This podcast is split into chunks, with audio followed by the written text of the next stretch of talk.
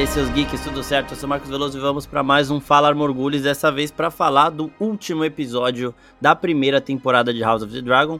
Antes de eu falar sobre isso, né, quero apresentar a minha companhia de hoje, Vit. E aí, Vit, tudo bom? Oi, gente, muito bom estar de volta. Maravilhoso mesmo. E também um recadinho para vocês, que esse não é o último episódio do Falar Morgulhos desse ano aqui, dessa temporada, porque a gente vai fazer um também sobre a temporada como um todo, né, para falar da temporada inteira, e também provavelmente teremos mais episódios para falar de outras coisas aí, curiosidades do universo de Gelo e Fogo, porque esse podcast não é só sobre House of the Dragon, mas sobre todo o universo criado pelo George Martin, né? Então, fiquem ligados nas nossas redes sociais, porque quando sair episódio novo, o episódio da temporada completa já vai ser gravado na semana que vem e sair na semana que vem normal, na quarta-feira da outra semana. Os demais vão saindo e a gente vai avisando lá no, no Instagram. Antes da gente começar também falar do episódio em si, eu tenho umas coisinhas para perguntar da Vit, né, pra Vit, né? Porque ela não estava aqui na semana passada e eu tinha algumas coisas para perguntar para ela. Primeiro, você viu que o Deron foi confirmado na abertura da série? Eu vi, eu dei graças a Deus, confirmaram ele, confirmaram o Maylor também, já, já tô mais, bem mais tranquila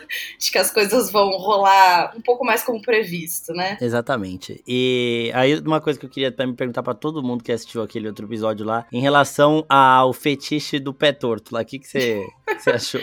Ai, mano, sabe o que é o pior? Eu fui assistir, nossa, eu não lembro qual, qual é o outro episódio agora, mas que ela aparece indo jantar com o Larrys.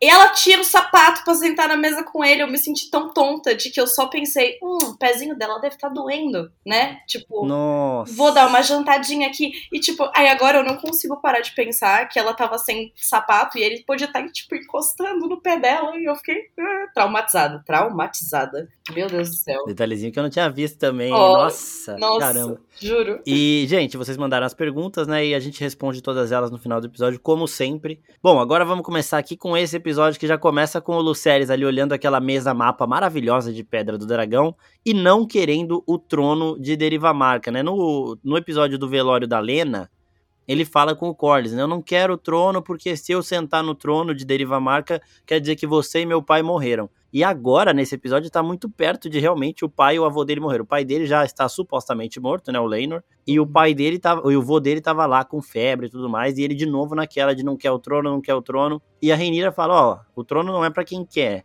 né? É uma obrigação, não é um presente, né? Então. É, eu sempre fico, vou focar nisso aqui para comparar a Reinira com o Aegon, porque são visões muito diferentes de comando, né, de realeza ali. Ela quer sentar no trono para servir, enquanto o Aegon quer sentar no trono para governar, para mandar.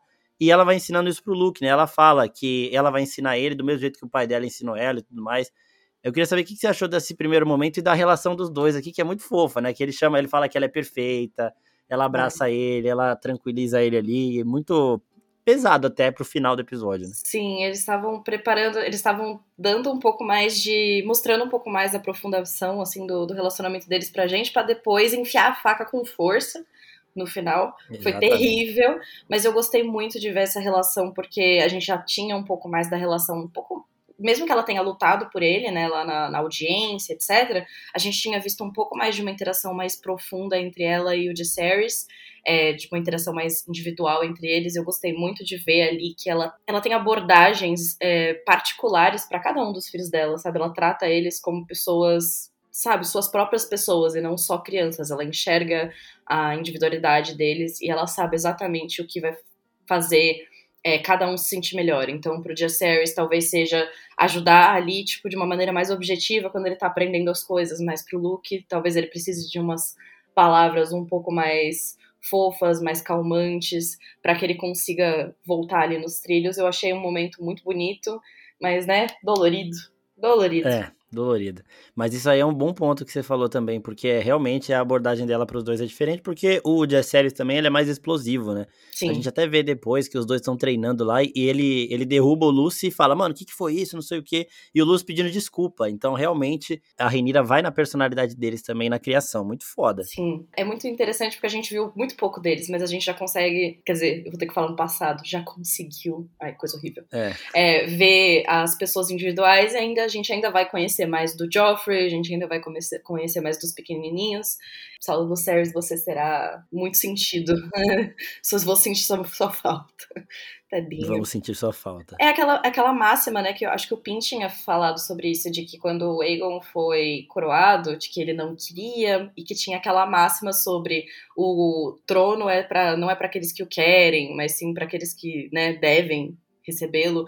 Isso não se aplica ao Aegon naquele cenário porque ele muda né, a percepção dele, porque ele acha um veículo né, para ele achar o que estava faltando na vida dele, né, que era ser amado, ser aclamado, receber atenção por ele mesmo, coisa que ele não achava na vida individual. E o Lucerys não, ele é feliz com a família dele, ele tem as coisas que ele precisa e ele só quer, sabe, estar próximo das pessoas que ele ama. Então ele olha, olha para o trono de Deriva Marca como uma coisa aquela coisa política que o Jaceres vê de uma, né, de uma forma mais próxima e ele vê como um dever que traz dor. Então isso é bem pesado. É uma criança, né, de 13 anos. Exato, a Renira até lembra, né, que quando ela foi nomeada como herdeira, ela também tinha a idade dele e isso do Egon que você falou também, né? Ele queria, ele quer estar ali porque ele quer ter poder sobre as pessoas. E a cena que ele é coroado, que ele olha para todas as pessoas que estão atrás dele para que elas se curvem a ele, é muito isso, né? Ele fica olhando para Helena, porque a Helena odeia ele, né? Ele é, um, ele é um péssimo marido. E ele fica olhando, é, é ela é o que mais demora para fazer aquela. Pra dar aquela baixadinha, né? Reverência a ele uhum. ali. E ele fica olhando. Enquanto ela não faz, ele não vai desviar o olhar pro Aemond, né? E ele faz isso com todo mundo que tá ali atrás dele, porque ele está naquela posição, porque ele quer mostrar que ele pode. Ele quer mostrar que ele é superior a todos os outros. E isso não é um rei que se preze, né?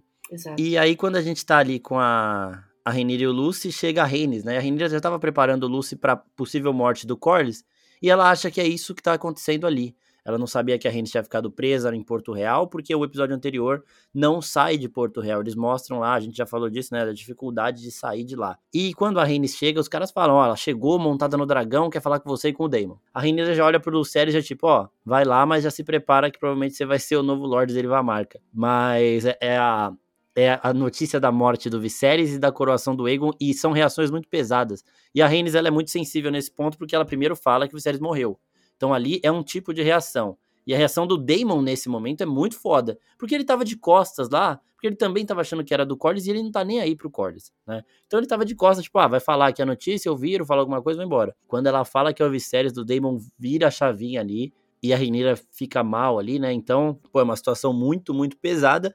E aí, a cada notícia que ela vai dando em relação à coroação do Aegon, a Rhaenyra começa a ter contração ali e a filha dela é. vai, tipo, putz, aí é muito forte, é muito foda. E a, a Reines, ela vai percebendo e não tem o que ela fazer. Ela tem que dar notícia. Ela fala, ó, ele foi Sim. coroado com a coroa do conquistador, perante ao povo, não sei o quê. Putz, e aí dá merda, né? O Damon e O que, que você achou da reação dos dois ali nesse momento? Cara, eu acho que o, o Damon, ele entra num estado de defesa absoluta. Eu acho que uhum. esse, é, esse é o Damon que a gente ainda não tinha visto, né? Que a gente tinha falado de todas as as camadas que o Matt Smith traz para o Damon, mas a gente ainda não tinha visto o Damon é, de fato, né? Até porque eles cortaram muitas das cenas que eles gravaram ali da reação dele da morte da Lena. A gente Sim. não tinha visto ele sofrer. E esse é o Damon sofrendo. Ele entra em defesa absoluta, ele quer tomar ação, porque ele quer ocupar a cabeça dele. Ele Exatamente. não reage né, de uma maneira positiva, a gente pode ver depois quando ele pega a Renira pelo pescoço uma hora, que, tipo, acho que muita gente ficou muito confusa, eu fiquei confusa também, mas eu acho que a leitura geral é, esse é o Damon sem saber lidar com os próprios sentimentos, ele fica sem chão. Apesar de todas as questões que ele teve com o Viserys durante a vida toda deles, as brigas, a pretensão dele pro trono, depois a pretensão dele pela Reinira, ele sente muito a morte do irmão dele, isso pega ele de um jeito muito pesado. E aí a segunda preocupação dele depois, tipo assim, ok, o Viserys morreu, é vão tirar o trono da minha esposa. Porque ele já tinha uhum. jogado para trás, tipo, o trono não é meu, não quero esse trono, o trono é dela. E aí vem em cima, tipo, também tiraram isso dela. Ele fica em um estado, tipo, completamente. Ele, ele quer agir, ele quer ir para cima. É o que ele fez indo pra Stepstones. Ele quer lutar, ele quer tomar ação. E aí ele fica Exato. desse jeito. E é. ele ainda vê a, a Vicênia ali, tipo, ele, perdendo a filha dele. Porque no episódio anterior, em todos os outros episódios que a Rainha tava grávida ali dela, a gente via direto os dois colocando a mão na barriga ali dela. Uhum. Tipo, os dois meio que esperando muito essa filha. Porque a Rainira, ela sempre quis ter uma irmãzinha antes e depois uma filha, né? E ela tem cinco filhos, homens, e não tem a filha. Sim. A gente lembra que no primeiro episódio, a Emma tá falando com o Viserys e ela fala, ó, a Reinira já tem certeza que é uma menina, ela já escolheu o nome, vai ser Vicênia. E ela não conseguiu ter essa irmã desde lá, ficou com esse sentimento, e quando ela, putz, estou grávida de uma menina, Vicênia, vai ser Vicênia. E, de novo, esse plano é frustrado e agora pela coroação do Aegon, então, o Daemon ele tomou esses três golpes, né? Ele perdeu o irmão, tiraram o trono da Rainira e ele perdeu a filha dele ali que estaria para nascer. Isso que você falou também dele querer mexer, encher a cabeça, a gente vê isso em muitas séries, que é aquele personagem que não demonstra é, fragilidade. No momento que Sim. ele tá frágil, ele não quer parar para pensar, ele quer trabalhar, até que alguém chegar nele e falar, mano, sofre, sofre. É, ele tem aquele momento rápido ali que mostram ele na praia, né, Sim. né, dele, tipo, jogando a frustração dele, só que de fato ele não externa isso de uma maneira, tipo, pra Renira de uma maneira mais saudável, vamos dizer, né? E ele Exato. vai enclausurar isso daí. Só eu, a única coisa desse ponto ali que eu, eu queria muito que eles tivessem abordado mais, porque no livro a gente tem uma fala da Renira, né, sobre a perda da filha dela, de que os verdes foram responsáveis, de que eles tiraram a filha Exatamente. dela, de que aquilo aconteceu por causa daquele estresse. E eu acho que tudo bem que fica muito subentendido, justamente pelas contrações chegarem na hora que a Reina está contando, mas eu acho que eles estavam guardando né, essa explosão da Rainha Negra, tipo, dela surgir de fato ali no final com a morte do Lucerys, mas eu senti falta dessa um pouco mais de construção, né? Porque nos livros a gente vê os golpes batendo na Rhaenyra e ela fala sobre isso. Essa Rhaenyra da série não, ela vai que nem a Rhaenys fala, a Rhaenyra é a única que tem, tá tentando manter a compostura. Exatamente. Ela é a única. Ela é Só é que única. isso vai explodir. Na segunda temporada eu espero ver essa Reinira, essa Reinira que vai atrás de cobrar o que tiraram dela. É, eu acho que depois do que aconteceu com o Luceres, não tem nem como ela, ela ter uma outra postura, né? E uma outra coisa também que tem muita gente perguntando, que eu vi muita gente falando no Twitter, nas, quando a gente chegar na parte da cena final, a gente vai explicar uma relação com os livros aqui, porque assim, tudo que aconteceu nesse episódio, de novo, igual nos outros episódios, faz pleno sentido com o que está nos livros. Lembrando que os livros são narrados por outros Sim. personagens, eles não estão vendo tudo. Então, mas daqui a pouco a gente chega nessa parte. Mas só pra, né, porque eu, tenho certeza que o pessoal que tá ouvindo aí já tá curioso querendo saber disso aí. No final a gente uhum. fala. E aí, o Damon, ele já questiona a Rhaenys mesmo, né? Ele fala, é, você saiu de lá, é, aquela Alice filha da puta envenenou meu irmão, matou ele para colocar o Aegon no trono, e ele fala, você poderia ter queimado todo mundo ali. E ela aí todo mundo ficou no episódio anterior perguntando por que, que a Rhaenys não falou Dracarys, por que, que E aí a gente no episódio anterior o Pim falou, né? Ela sujaria o nome dos Velaryon, ela legitimaria a coroa do Aegon e, e ela aqui dá outra resposta também. Não sou eu que devo começar essa guerra. Essa guerra ela tem que ser iniciada, mas não é, não é ela que tem que decidir se ela vai partir para agressão ou não. E a gente vê por quê, né? Porque a Rhaenyra não quer isso. Então ela atrapalharia Sim. muito a Rainha. Foi o que o Pim falou no episódio anterior, e aqui a gente vê que a, a Rainha estava nessa mesma sintonia, né? É, eu acho que também uma. É, a menina que mora comigo, a Mariana, ela nunca viu Game of Thrones, ela não acompanha nada. E eu fiz um trato aqui com ela de que ela ia assistir House of the Dragon, ela assistiu a temporada inteira. Boa. E eu expliquei para ela também, a gente teve um papo, porque ela questionou também. E eu falei, cara, o, ela tava começando a assistir Game of Thrones, ela tá no quinto episódio. E eu tava explicando para ela o conceito do Kingslayer, né? Tipo, que é o que Sim. chama o Jaime. E isso, assim, a, tanto Kingslayer quanto Kingslayer, né, de pa matar parente, são duas é, alcovas ali muito graves em Westeros. Se ela tivesse soltado um Dracarys ali, ela seria os dois. Exato. Isso seria muito ruim. Tipo assim, ela ia ser rechaçada, a família dela já era. Toda a questão das as netas dela serem, né, tipo, isso, isso ia acabar com tudo. Então, a Rhaenys, como sempre, né, craque do jogo, ela pensa em tudo até nessas horas de que, assim, se eu estivesse no lugar dela, soltaria o Dracarys com muito gosto mas ela raciocina além, ela vai além. Ela tem todos esses pensamentos, ela tem todo essa, sabe, essa, esse cálculo, porque ela não poderia fazer isso, isso ia acabar com tudo. Kingslayer, Kingslayer, o, não é ela que tem que chamar a guerra, ela não poderia fazer isso em nome da família Velaryon, porque ela não é a cabeça da família Velaryon, ela não é a Rhaenyra, e por aí vai. Exatamente. E a gente vê o Daemon entrando na mesma situação que o Corlys deve ter entrado há muito tempo, né? De, não, vão tirar a coroa da minha esposa, não sei o quê, e Exato. ele sedento por guerra, né? Mas a Rhaenys era uma pessoa mais comedida, a Rhaenyra tá se mostrando bem parecida, eu acredito, com o que a Rhaenys foi, da forma que a Rhaenys agiu. A diferença é que o Viserys era uma pessoa também muito pacífica, enquanto o Aegon é um cachaceiro, tal, ele não tem nada disso, e ainda está sendo influenciado pelo Otto, né? Então, não, Por isso que não vai ter também as mesmas. Não é uma mistura boa, não, não é uma mistura legal. Nem um pouco. E aí a Renira, ela entra lá em trabalho de parto prematuro, né? É, e, de novo, ela mostra aquela força que ela mostrou no episódio 6, que é o primeiro episódio da Emma Darcy como Renira, que ela pega, ela acabou de parir, a Alicent quer ver a cor do cabelo do bebê, ela leva. Aqui, de novo, ela não quer ajuda nenhuma, ela faz tudo sozinha, gritando. Só que eu achei muito foda nessa cena é que o Damon tá lá, ocupando a cabeça dele, tentando já montar a guerra e tudo mais, já preparar tudo. E ela gritando ao fundo, tá todo mundo vendo ali. E uma hora, inclusive, ela grita o nome dele, né? Tipo, sai daí, cara, vem Sim. pra cá. É a sua filha que tá morrendo aqui, velho. Foi muito forte essa cena. E depois ainda, essa cena ainda vai num paralelo que mostra a relação de dragão é, montador ali, muito forte. Não só da Rhaenyra com a Syrax, mas também do Daemon com o Carax. A gente vai falar disso daqui a pouco, mas antes eu quero saber o que, que você achou desse momento. Rhaenyra lá, tendo um bebê que vai, é, é natimorto ali, e prematuro, e o Daemon na guerra dele, tentando não ouvir. Tava todo mundo ouvindo, ele tava ouvindo a Renira gritar. E tava tentando não ouvir. Não vou ouvir, não vou ouvir, não é comigo, não sei o quê. Foda, né? É aquele negócio que a gente acabou de falar também dele querer se ocupar. Ele entrou nesse espaço, mas eu acho que nessa hora também entra uma outra camada que, a tal qual a, a tem o trauma de parto em relação à mãe dela, né? Pode, uhum. Provavelmente ela pode ter alguma coisa dos partos próprios dela, mas não que a gente tenha visto. Mas, inclusive, a gente vê essa reação dela porque ela não quer que as moças, né, as parteiras, cheguem perto dela. Eu acho, assim, da minha interpretação, porque ela tinha medo de alguém tentar cortar a barriga dela, como fizeram com a mãe dela. Hum, caralho. Sabe, ela, tipo, ela tira, ela, sabe, se afasta, ela se, se enfia num canto, ela não quer que ninguém toque nela porque ela tem esse medo de acontecer a mesma coisa com ela.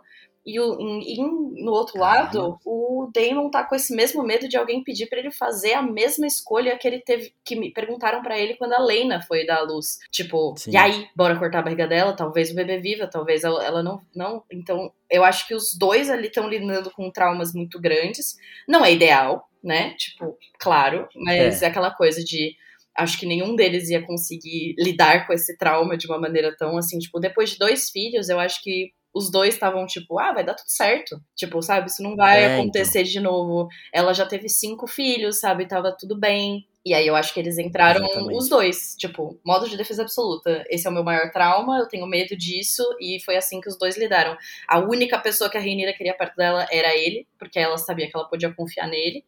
Só que ao mesmo tempo ela também não sabe o que aconteceu no parto da Lena, sabe? Pode ser que eles não tenham falado sobre isso. Então, é. ele, ele não consegue, ele não ele se fecha porque ele não quer ter que estar tá lá para fazer essa tomar essa decisão, chegar perto de, né, de tomar essa decisão de novo. É, eu acho que a, a parte da Rainha não tinha nem, eu tava tentando pensar porque que ela não queria ninguém perto, agora muito foda. O Damon, ele, ele respondeu muito bem quando ele recebeu essa proposta. O Viserys, ele até fala que ele se arrepende, que ele tava cego porque ele teve um sonho de um filho homem e tudo mais. E o Damon, ele não cogita, ele não, ele não pergunta em momento nenhum se o bebê ia viver. Ele pergunta: a mãe vai viver? Sim. E quando o Meister fala que não, ele já fala não Tipo, ele, ele não pensa no filho naquele momento, ele pensa só na mulher. Se ele tivesse que tomar essa decisão, provavelmente seria a mesma com coisa. Com certeza, com certeza. Mas, ali... Mas ele perdeu as duas da última vez, né? Ele perdeu os dois. Exato. É, ele fica então, com isso. Pode ser que ele não queria. Tipo, eu não quero é. ver. A notícia vai chegar. E, e também, né? Essa parada. A, a Reines, ela sai de lá falando: os verdes vão vir atrás de você e dos seus filhos. E o Damon não sabe quando o ataque vai acontecer e ele já tem que se proteger. É ele que é o responsável ali por, por essa proteção. Ele que tem as noções de guerra. Então, por isso que ele já vai, né? E uma coisa que eu achei muito foda aqui é que a Renis vai chamar o, o Jaceres ou o Luceres lá que estavam treinando. E o Jace ele chega e fala: Cadê o Damon? Eu vou chamar uhum. ele. E aí, tipo, ele vai peitar o Damon, né? Isso foi, foi. muito foda Esse também. Esse menino fez tudo ali, filho da mãe dele.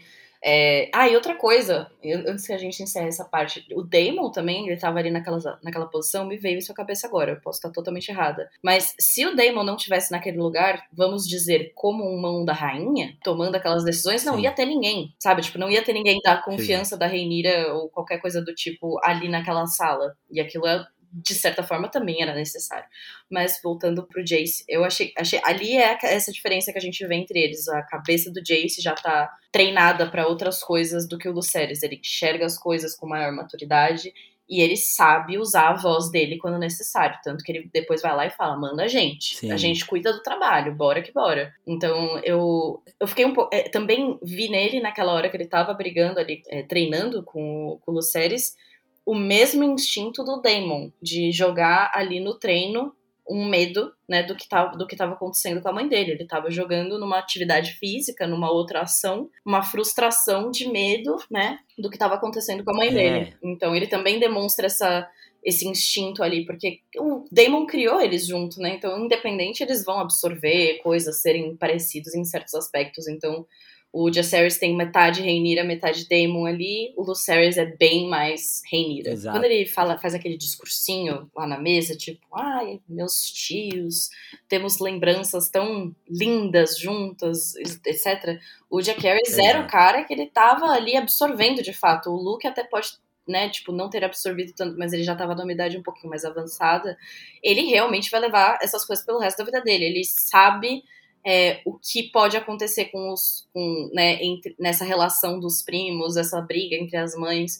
Então acho que ele já estava muito mais atento a relações externas, né, a ele e como aquilo podia afetar. E ele quer proteger o, o Lucerys. Ele Sim, quer ensinar, tipo, mesmo que assim, pô, essa lição veio para mim de uma maneira bosta, de um cara bosta eu, pelo menos, sou seu irmão, estou te ensinando de uma maneira não muito legal, ok, mas eu sou seu uhum. irmão e eu tô tentando te ensinar isso para que você não sofra, né? Tipo, acho que tem muito disso. E, né, aquela, aquele rolê, né, das crianças se batendo. Ele sabe o nível que, que essa briga pode chegar. Então, eu vejo muito dessa maneira, né, dele tentando passar esses conhecimentos pro Lucerys o quanto antes, até porque as coisas estão correndo mais rápido, né? As coisas estão acontecendo. Ele tá vendo que eles não têm mais muito tempo de ser criança. É, tanto quanto ele não teve, o, o Luceres também não tem mais. Então ele tá tentando passar isso pra frente. É, o... E aí, antes da gente falar da relação dos dragões com os seus montadores aqui, o Jace, né, ele, ele fala pra Renira, eu vou chamar o Daemon aqui, vou resolver. Ele obedece a Renira, que a a Renira mesmo lá, em trabalho de parto, ela fala, não ela chama ele de Jace, ele não escuta, mas quando ela chama ele de Jaceres, ele escuta. O nome completo, quando a mãe fala ali, você baixa a orelha. É aquela coisa, Só... o chinelo vai é cantar. É Exato. Só que aí, ele mesmo assim, ele chega lá, o Daemon tá tendo reunião perante todos os outros lords, e o Jaceres, ele tem menos de 20 anos mesmo, e ele chega e fala, minha mãe falou que não é para ter guerra nenhuma. Sim. Não vai ter guerra nenhuma, as ordens da minha mãe é que valem aqui, e o Daemon ele já dá uma segurada ali depois, só que ele fala, vem aqui comigo, e aí ele mostra, né, um, a renovação ali, nada forçada, do juramento de dois ali dos guardas da Guarda Real, mas aí nessa parte que a gente vê a relação dragão-montaria, Daemon e Caraxes com a Rhaenyra e a Syrax. A da Rhaenyra e a Syrax é muito mais é, nítida aqui e muito mais forte, Visceral. porque elas estão muito longe, é, e a, a Syrax está sentindo toda a dor que a Rhaenyra está sentindo. A Rhaenyra está lá gritando, a Syrax está lá gritando. Então, muito forte. Enquanto isso, o Daemon é, e o Carax, ele, o Carax tem um timing perfeito. Na, no episódio 2, quando o Daemon fala da escolha lá, que o Otto tá lá na ponte de Pedra do Dragão, o Daemon fala alguma parada assim e o Carax chega na hora certa. O Daemon não chamou o Carax nem nada do tipo e nem combinou antes, ó, oh, quando eu falar isso você vai. O Carax chega na hora certa, né? É, então. E aqui é a mesma coisa. Ele fala, né, que os caras vão ter que renovar o, o voto deles ali perante a Reinira, e o Caraxes chega nessa hora, fica ali do lado do Daemon. Então eles têm essa conexão também de um sentir o que o outro quer né? Mas o, a parte da Syrax e da Rhaenyra pegou muito forte, velho, porque ela tá muito longe, a Syrax não tá em trabalho de parto nem nada do tipo, ela só está simples e puramente sentindo a mesma dor que a Rhaenyra tá sentindo. Isso é muito forte, isso é muito forte porque mostra que a ligação de sangue que os Targaryen têm com os dragões, ela é real, sabe? É Sim. É uma ligação de sangue mesmo, é uma conexão muito maior do que uma simples criação de tipo, nasceu junto, tá sempre junto. Tem aquela teoria lá de que os dragões eles foram criados misturando as serpes e os vermes lá de, de fogo, que são tipo dragão, só que não tem asa, tal, eles soltam fogo, e as serpes são tipo dragão, só que não soltam fogo, né? Então, tem essa especulação de que os, os magos de Valíria pegaram essas duas espécies e para criar os dragões, e nesses experimentos eles usaram o sangue dos senhores de dragão para que essas criaturas pudessem ser controladas por humanos, né? E aí, essa, essa alquimia aí com sangue de, poderia resultar nessa conexão de sangue mesmo, de um dragão sentir o que a, a Reinira tá sentindo, o dragão dela tá sentindo também, à distância, sem saber, sem ouvir, sem nada do tipo, e também explicar um pouco de por que, que os Targaryen eles têm esse controle sobre os dragões. Um controle que não é um controle, né, mas é uma conexão ali de igual para igual, na verdade. Então, eu acho muito foda essa teoria, eu acho que esse episódio ele dá um peso maior para isso, Sim. porque aqui a gente consegue ver essa ligação realmente, sei lá, é uma parada surreal, sabe? Então, eu acho que a única explicação seria essa. E Sim. tem toda aquela parada de que tem uns bebês Targaryen aí ao longo da história que nascem com umas partes de dragão. A própria Visenya, nos livros, é... falam a mesma coisa daquele rolê do bebê da Daenerys, que nasceu com escamas, meia cauda, Exatamente. deformado, etc. Cara, eu acho, sempre achei assim que tem alguma coisa que não é só porque ah, porque eles vieram de Valíria, eles criavam uns carneiro e aí aí sur é, surgiram os dragão e eles foram aprendendo uns negócios. Eu acho que pode, eles podem assim, na minha opinião, eles podem até ter surgido assim, só que tudo que a gente a gente não sabe, né? Tudo que a gente não sabe de Valíria, eu acho que com o tempo, eu acho que houve uma questão mística ali de aprender, né, sobre os dragões, todo o conhecimento sobre os dragões que foi perdido. Eu acho que existe sim uma coisa mística de verdade envolvendo o sangue Targaryen e os dragões para ver essa conversa mental ali entre eles. A gente vê isso um pouco com a Daenerys, porque tipo os dragões dela também têm um, um instinto ali, né, de aparecer nas horas que que precisa. Tem umas cenas assim, mas bem menos. É, eu, eu admito que quando o Caraxes apareceu na minha cabeça, eu fiz, nossa, que dramático, né? Só porque, assim, por efeito de tela mesmo, né? Sabe? Pra ficar bonito. Sim. Só que depois, quando aparece, né? Tipo, assim, depois quando apareceu a, a, a Cyrex, eu fiquei tipo, putz, cara, eu acho que não é isso não. Eu acho que ele realmente tá sentindo a raiva, né, tipo, pesar ali do Damon, e ele fica ali perto, eles sabem, tipo, se conectam, eles têm uma mesma, as, dividem ali as mesmas emoções ou, ou o mesmo objetivo, eles entendem. Eu lembro de pensar isso da Daenerys quando ela foi queimar o, o Varys. E uhum. eu pensei, tipo, como que elas. Como que eles sabem que é só para queimar este brother é, e então. não o resto que tá do lado dele? Sabe umas coisas assim? É. Mas eu acredito sim que tem alguma coisa de verdade é, em termos de sangue Targaryen. Até porque a gente vai ver algumas coisas na próxima temporada, a ver com algumas sementes. que a gente supõe que seja uma coisa também em questão de sangue Targaryen. Então, Exatamente. eu sou de apoio dessa teoria. Alguma coisa tem, eu não sei exatamente o que, mas tem. E aí, isso é para os dragões Targaryen também. Os dragões que têm essa conexão, que vieram lá da mesma ninhada de Veigar, de Drogon, que saíram. A maioria dos dragões aí, aparentemente, saiu da Dreamfire também, né?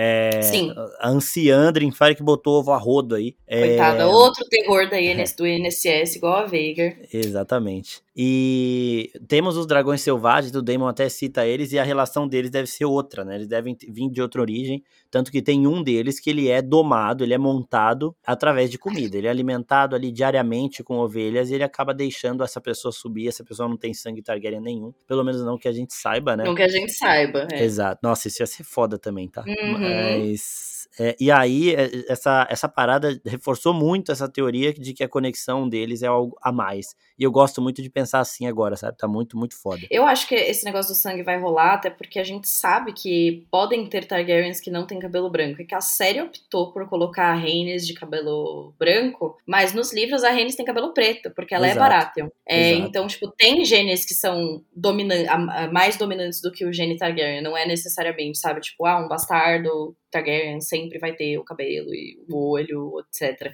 Então é. eu acho que a gente pode seguir por esse caminho. Essa, essa é a minha visão desse, desse rolê aqui que você falou, que a gente não pode falar, mas que na segunda Sim. temporada a gente fala. Mas eu acho que tem sangue Targaryen nesse, nessa mistureba, assim. E ó, uma coisa que eu tava especulando há muito tempo, nesse momento que o Daemon tá lá coagindo os guardas, os, os aqueles dois lá membros da Guarda Real, eu acho que eles realmente seriam fiéis a Renira sim, não, não precisaria daquilo. Mas aparentemente o Daemon tem sim uma queimadura no pescoço, reforçando aquela parada de que não há imunidade a fogo, há uma resistência maior. Na Guerra dos Degraus, ele toma uma flecha flamejante no ombro dele e o fogo fica ali, né? Ele fica ali até ele tirar, fica pegando fogo ali. Aquilo ali provavelmente arrancaria, tipo, sei lá, tiraria metade do pescoço de uma pessoa normal e no Damon, tipo, só deixou uma marquinha ali de uma queimadura. Não sei se aquilo é uma. O aspecto ali é de queimadura mesmo, não é de cicatriz. Mas eles não mostram isso direito. Teve uma outra cena que daria para ver que tava tudo escuro, que é a primeira vez que ele e a Renira transam lá na praia, no, no velório da, da Lena mesmo. E aqui ele, tipo, é muito pouco. Ele não vira de lado.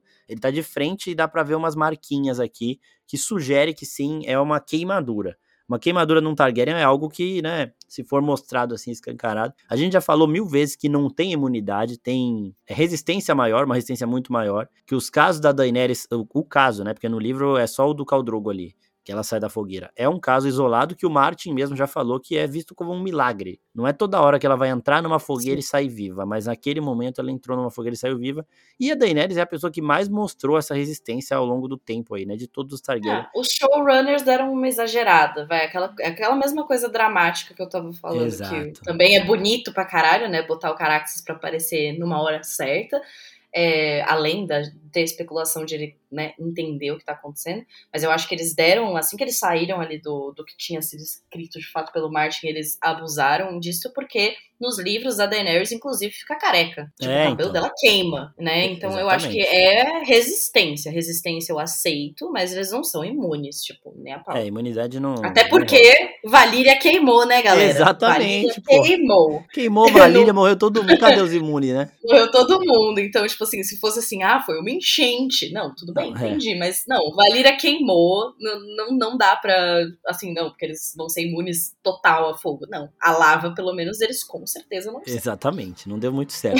e, e aí, essa cena de relação de dragão e montaria, ela, ela é alternada. Então, enquanto mostra a Cira sentindo a Reinira, mostra o Caraxes chegando, se aproximando do Daemon e rosnando, enquanto o Daemon também aparentemente rosna, né? Então, isso é muito foda mesmo. E aí, muito pesado. A Vicênia, ela simplesmente cai do ventre ali da Renira. E eles focam no pé, e eu não sei se mostrou alguma espécie de escama, não, mas aparentemente não tinha nada, né? Tipo, foi um bebê que não. nasceu prematuro realmente, mas parou por aí. Não nasceu com asa, igual o, o Rhaegal lá falam que nasceu com asa, não, tal. Rhaegal não, né? O filho lá da Daenerys, não lembro o nome dele dele lá, o filho dela com o Mas eu fiquei olhando também os estilos, né, da, da cena. Fiquei tentando procurar coisas, mas não, não né? Tá normalzinho. Consegui ver, eu só vi assim, tipo, ah, porque a cabeça é um pouco deformada, porque, né, bebês Nossa, é. saem com a, com a cabeça um pouco mais é, para dentro, vamos, vamos dizer. Então eu acho que não muito, assim, eu vi algumas estilos que, tipo, parecia que era um pouco mais escuro, só que podia muito bem ser cabelo. Então eu acho que ela nasceu normal, ela só realmente nasceu prematura. Eu fiquei tentando ver em uma das cenas que tava aparecendo o pezinho dela, que eu achei que era um, um órgão genital masculino ali, sabe? Eita. Mas, tipo, acho que era um pedaço ali, mas acho que eles não falam, né? Tipo, é. pô, era a Vicênia. Eu, eu senti falta disso, inclusive, de falarem que era a Vicênia. Exato. Que ela tinha, sabe, era importante nesse nível para ela, porque era a única menina dela, senti falta de falarem isso. Mas eu acho que foi um bebê normal, ele realmente, ela, ela realmente só veio antes da hora por causa do estresse que a mãe dela estava passando. É, e é nesse momento que o Damon chega lá e vê a Renira lá, de, de, tipo, escorada ali num canto com o bebê no colo, que ele entende que morreu. E essa era a única boa notícia que ele poderia ter, que o bebê nasceu saudável. Sim. Ele chega lá... Ele vê, vê ela... É, ela tá, tipo, quase. Ela tá meio que balançando, assim, meio que ninando, Exato, sabe? Eu achei muito pesado. Muito. E ela leva o bebê pro seio dela. Tipo, ela tá com a roupa, mas ela coloca a cabecinha, tipo, bem assim, no seio dela. É muito pesada essa cena. Pesado muito demais. mesmo, é muito pesado. E o Damon sabia, né? Ele chegou lá e não ouviu choro nenhum, já deu para entender. E é nesse momento que ele vai pra praia e ele sofre, porque ele tava, eu acho que, se segurando nisso. Bom, se a minha Sim. filha nascer saudável, pelo menos eu vou ter uma coisa boa hoje, cara, porque tá foda. E aí quando ele vê, aí que ele vai pra praia sozinho, que ele tem uma, um momento de sentir o luto dele, que ele não tinha né, até então.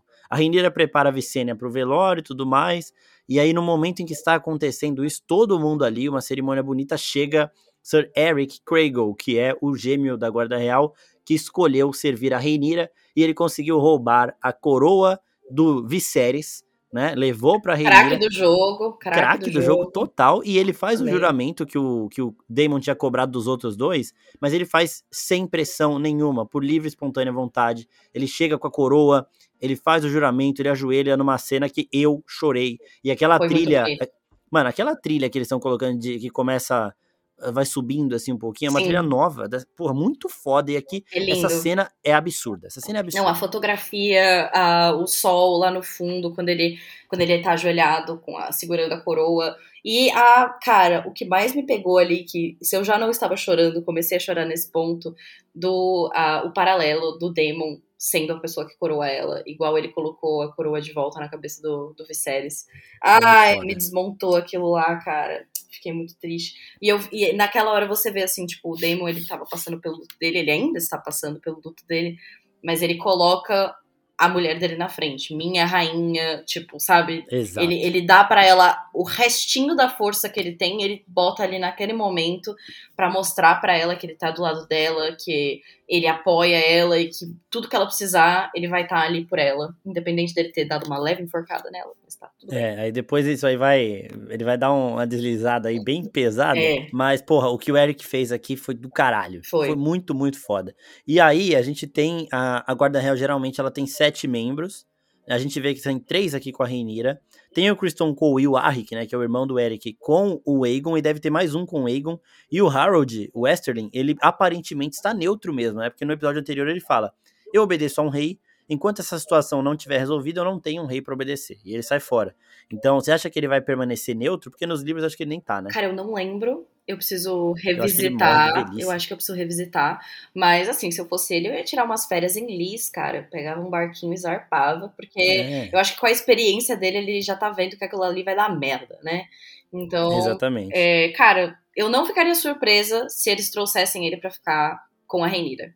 Não ficaria surpresa. Eu também. Mas, até o momento, 3 a 3 e o sétimo tá tirando férias. É, e ele era o escudo juramentado da Rhaenyra antes dele se tornar Lorde Comandante, Exato. lá no comecinho, no primeiro episódio. Por isso que eu acho que ele e vai voltar. Eu... eu... acho que, tipo, tem uma, uma chance ali de ele, de ele aparecer de novo. Primeiro que não é um ator X, né? Provavelmente é um dos atores mais conhecidos que eles botaram aí na série. Acho que não seria pra um papel assim. O cara já fez The Witcher, já fez Senhor dos Anéis. Ah, ele é muito foda. Então, e aí o Daemon ajoelha, uma cena muito bonita, né? Minha rainha, ele tem ali, isso que você falou, ele tem um momento ali de sanidade, breve ali, mas tem. Todo mundo se ajoelha ali, menos a Reines, né? E a Reines, todo, a Reines. todo episódio a Reines está lá observando e ela não se ajoelha. Ela é igual a Renira, né? Ela entende isso, ela é tia da Renira, ela vê, não sei, tipo, eu, eu não peguei exatamente, tipo, ah, ela não se ajoelhou, tenho certeza que foi por conta disso. Mas eu acho, eu, eu consegui compreender ela não ajoelhar, sabe? Não entendi o motivo, mas, tipo, beleza, ela pode. Eu acho que ela tava. É o raciocínio que ela que vai ser explicado depois com o Corlys. Uhum. Ela, ah, ela tá. não. Ela não. Apesar de, tipo, ela tá naquela situação, ela é da Casa Velaryon. E o representante da Casa Velaryon tem que tomar uma posição. Então, se o marido dela tá voltando, né? E ela tem que esperar a posição dele para que aí ela possa declarar o apoio. Muito diferente da Reines dos livros. A Reines dos livros já chega tipo, eu pego meu dragão, eu vou lá, nós tem que bater neles. Ela, tipo, chega bem mais ativa no jogo.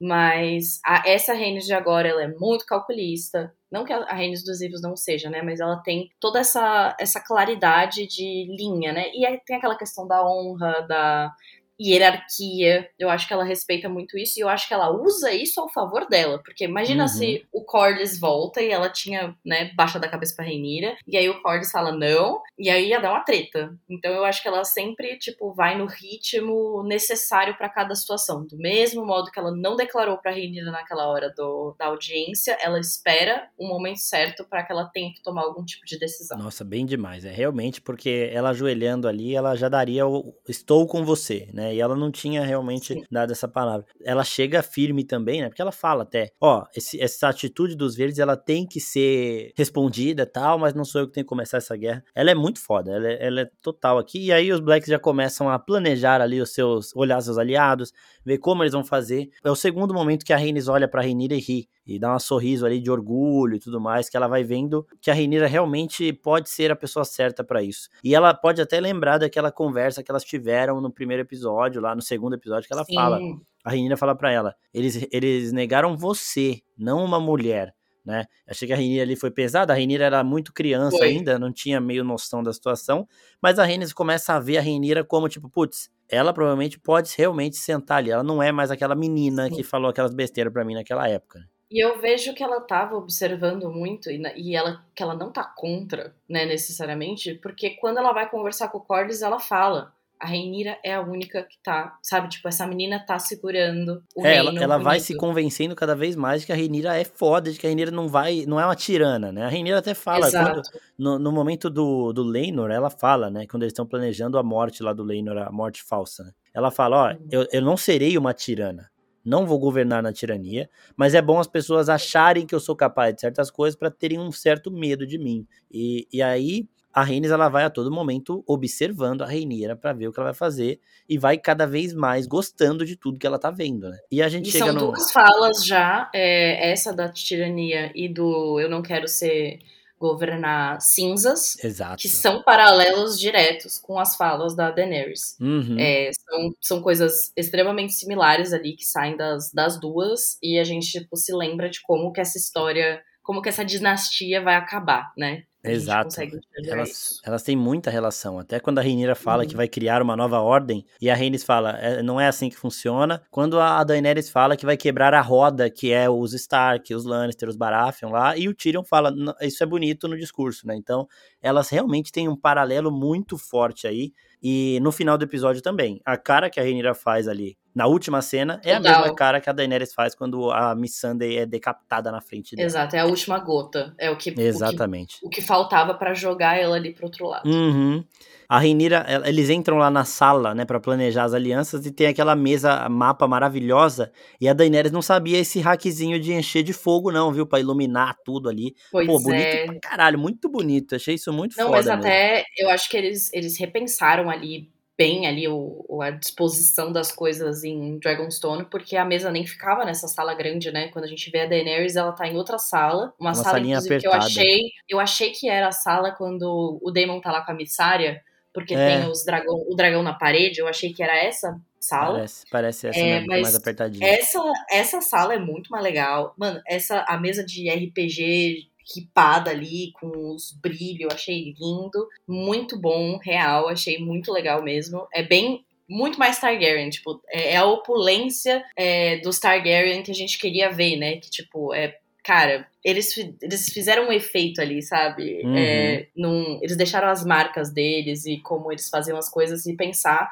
que essa era a mesa que o Aegon Conquistador criou, né, cara? Tipo, lá quando ele. Antes dele decidir fazer qualquer coisa, antes dos primeiros passos dele de falar, vou me meter aqui nessa, nesse rolê de Westeros, ele já tinha mandado fazer essa mesa, cara, para ele poder planejar as coisas dele. Agora, com a série, a gente pensa que é, né? Ele mandou fazer quando ele teve o sonho da canção de Gelo e Fogo e tudo mais. Exato. Mas pensar que, sabe, o Aegon Conquistador tava ali naquela mesa me deu uma sensação. Porque é, parece muito mais Aegon Conquistador do que aquela mesinha naquela salinha apertada.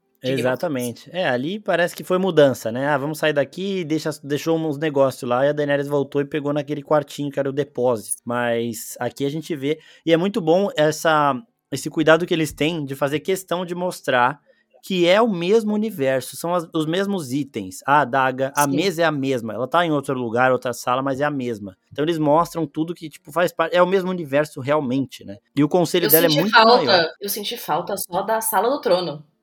Cadê é. o trono de Dragonstone? Que, tipo, juro, eu gostava muito daquele trono de Dragonstone, que é da. Sabe, porque ele tem toda uma, uma coisa meio vulcânica. Tem mesmo, ali. é muito foda aquilo ali. É eu queria ver aquela sala ali de novo, porque eu achei, inclusive, que a coroação da Rhaenyra ia rolar lá. Achei lindo que rolou fora, muito bonito, real.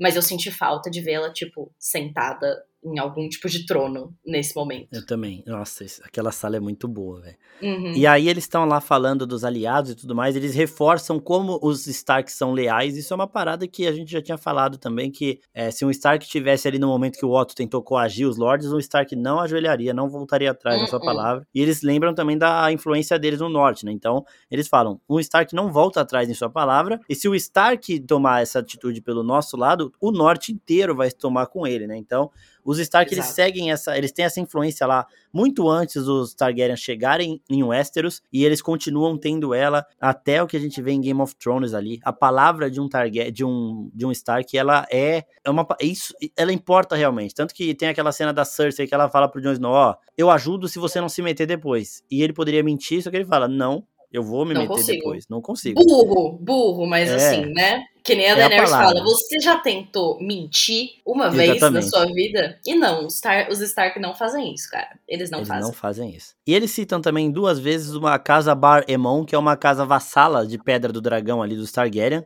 e uma casa que apoiou a causa da Rhaenys contra o Viserys no Grande Conselho de 101 e que agora também apoia a Rhaenyra na dança. Então, são, é uma outra casa fiel. E também, aí eles citam várias coisas. A batalha naval Lannister contra Velaryon, porque os Velaryon eles têm a maior frota de todas, só que os Lannister eles estão em ascensão, estão ficando cada vez mais ricos e eles também têm uma grande frota. Tem né? uma posição muito favorecida, porque eles estão na costa. Exatamente. E aí tem um cara que fala lá sobre o poder da antiga Valíria, né? Que ele fala: o poder que vocês têm aqui é, lembra, foi visto só na antiga Valíria, que é a quantidade de dragões ali. Eu acho, eu não tenho certeza, depois eu até vou dar uma olhada que aquele é o Lorde Celtigar. Celtigar é a terceira família que veio de Valíria, junto com os Velaryon e com os Targaryen, só que eles também, assim como os Velaryon, eles não são senhores de dragão, eles só vieram junto ali. Então eu acho que para eh, ele ter citado Valíria, saber de Valíria, ter esse conhecimento de Valíria, era o Lord Celtigar mesmo, porque é quem viveu isso, né? A família carrega essa história. Eu, eu acho que sim, eu, eu não, não lembro muita coisa dessa casa. Eu lembro que eu acho que os Celtics estavam do lado do Stannis. Sim, sim, eles né? estavam do lado do Stannis. teve, é. é, eu acho que tinha isso, mas eu não lembro muita coisa. Eu acabei de abrir aqui, gente, ó. É, e eu achei engraçado porque o brasão deles são caranguejos vermelhos e eu, eu só consigo lembrar agora do, do caranguejão lá. É, do Crab Feeder. mas eu, eu gosto muito dessa cena, né, porque sempre fui fã de momentos de geografia, já, já dizia Mikan, de como as coisas, né, funcionam politicamente, geograficamente em Westeros, porque, ah, se você segura os Stark, você segura o Norte, se você segura os Arryn, você tá segurando, tipo, todo o vale, e por aí vai, então são coisas muito estratégicas ali sendo discutidas e para quem é tipo para quem não conhece as casas ou para quem não tá muito familiarizado pode perder o tamanho né da, do que essas alianças significam dentro de uma guerra como essa. A, o Aegon né o, o Aegon agora o segundo ele pode achar que ele tem algum tipo de vantagem por ele ter sido coroado, mas você só realmente tem essa vantagem quando você tem as, ban as bandeiras declaradas por você, não uma suposição como o Otto faz. Ele faz, ele fala não, porque toda essa galera já tá do nosso lado. E a, É. a Reinira já cobra ele, tipo, brother, do que você tá falando? Calma lá. É, isso não, não rola, porque é, é a mesma honra e a mesma questão de palavra que a gente vê naqueles lords que não queriam dobrar o joelho. A casa Fel, lá daquela senhora que falou: Eu não quebro minha palavra. E as casas maiores, isso vale bastante, porque se, uma, se a palavra de uma casa grande é volúvel, ela deixa de ser uma casa relevante. O, você pode ver o Exato. efeito que tem isso desse brother que tá sentado lá em Ponta Tempestade, aquele babaca. Cara, Puta tipo, de um otário. puta de um otário. Stefan. Ler, mano. É, Stefan Baratheon would never, sabe? Tipo, uma coisa assim. Aham. E, e ele, tipo, você vê o que é volúvel. Tipo, ah, eu não quero nada com você se você não me der alguma coisa. Ele falou que vai casar com a minha filha. Tipo, cara, é uma das grandes casas do reino. É, é, você fez um juramento, isso tem que significar alguma coisa. E a questão dos casamentos, que é o que a Reinira traz para essa mesa. A mãe dela era Erin. Do mesmo modo que lá em Game of Thrones a Catelyn fala a minha mãe era Tully, isso significa muito. Isso significa exércitos. Uhum. Então agora nessa cena a gente vê a Rhaenyra começando a montar o plano de ataque dela. É, e, e é muito forte isso, e o Daemon já naquela de a gente tem mais dragões, porque eles têm quatro, é, três adultos, né? O, o, o. Sunfire não, não é adulto, assim, mas ele já tem. O Drogon, por exemplo, ele tinha aquele. ta- Ele era muito maior do que os outros da idade dele, porque ele tinha uns 8 anos, já era gigante ali, e o. Se você pensar, o Sunfire deve ter uns 20 anos ali. Então ele deveria ser maior, né? Mas o Drogon é, é bizarro. Se você for parar pensar assim, no tamanho do Drogon comparado à idade dele, ele é maior que a Sim. Syrax e a Syrax é mais velha que ele. Ele deve ter o tamanho do Caraxes, Ele é. que é muito mais velho que ele. Então o Drogon ia virar... Cara, é que a gente, a gente esquece que os, né, os ovos da Daenerys, a gente não sabe de quando eles são. A gente tem uma especulação sobre de onde eles vieram, né? Tipo, Tudo da Dreamfire, né? Da- Aparentemente. tudo da Dreamfire. Então, os cara, se esses. A gente tem que pensar nessa questão. Ah, porque os dragões no final eram pequenos. Como que eles são tão grandes quando eles chegam na Daenerys? Porque são ovos que não foram chocados ali, né? Naquele final. São ovos que nasceram muito lá atrás. Então, tipo, é, é- ele, ele tem esses genes. é, De algum Uhum. lugar ele veio, com certeza. Eu, eu sou da teoria que veio da Dreamfire.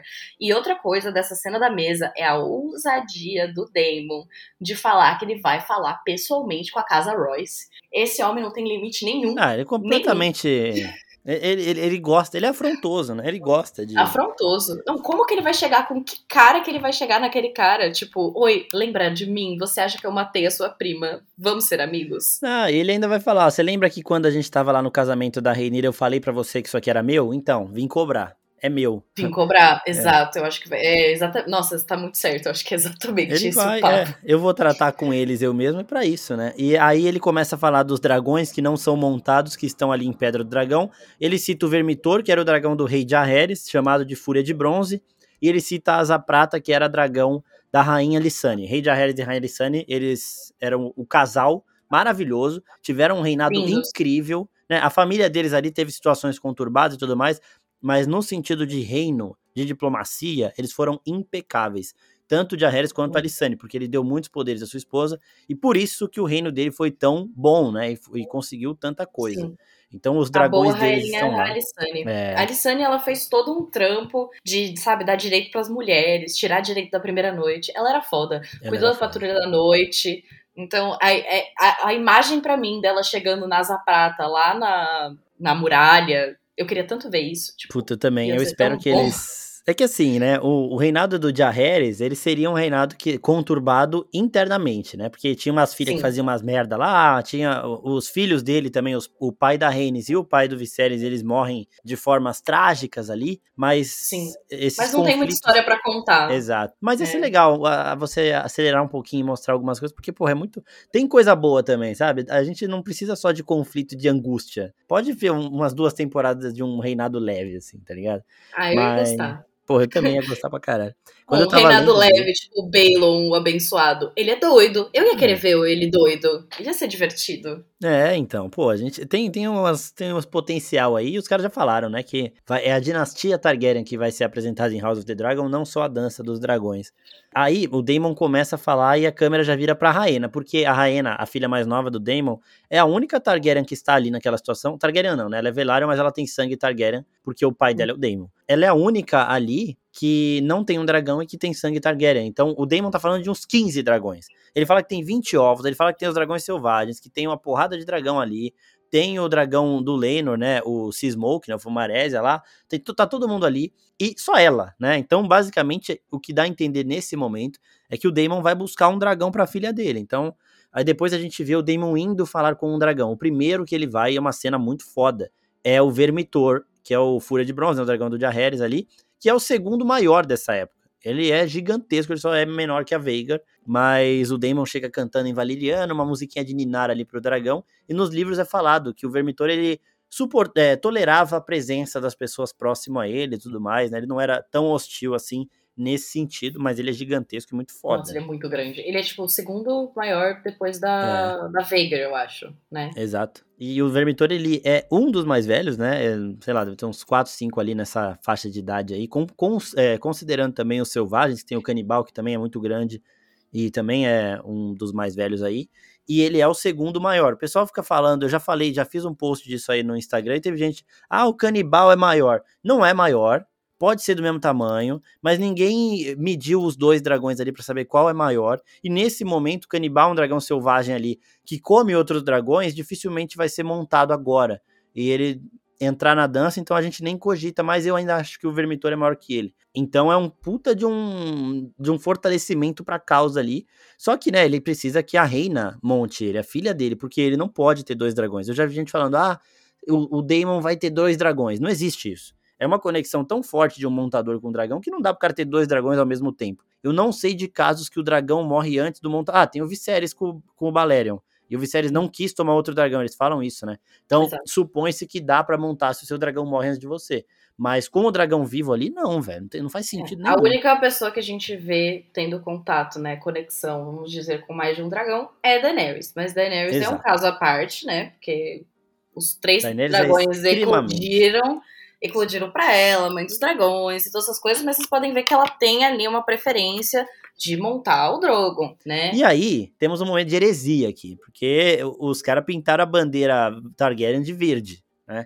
Ai, eu dei um berro, velho. eu falei, mano, Deus. não acredito que eles fizeram essa porra, velho. E isso aí já é o suficiente pro Daemon já ficar puto. Ele não suporta o Otto, é o Otto que tá lá. E a Syrax, né, quando o Otto chega e fala, eu quero falar com a rainha, com a princesa, né, ele não vai chamar ela de rainha nunca, com a princesa.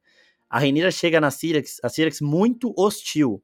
E eles estão ali, Daemon e Otto, é, frente a frente com seus exércitos na ponte ali de Pedra do Dragão. A Rainira chega voando e pousa atrás do Otto e do exército dele.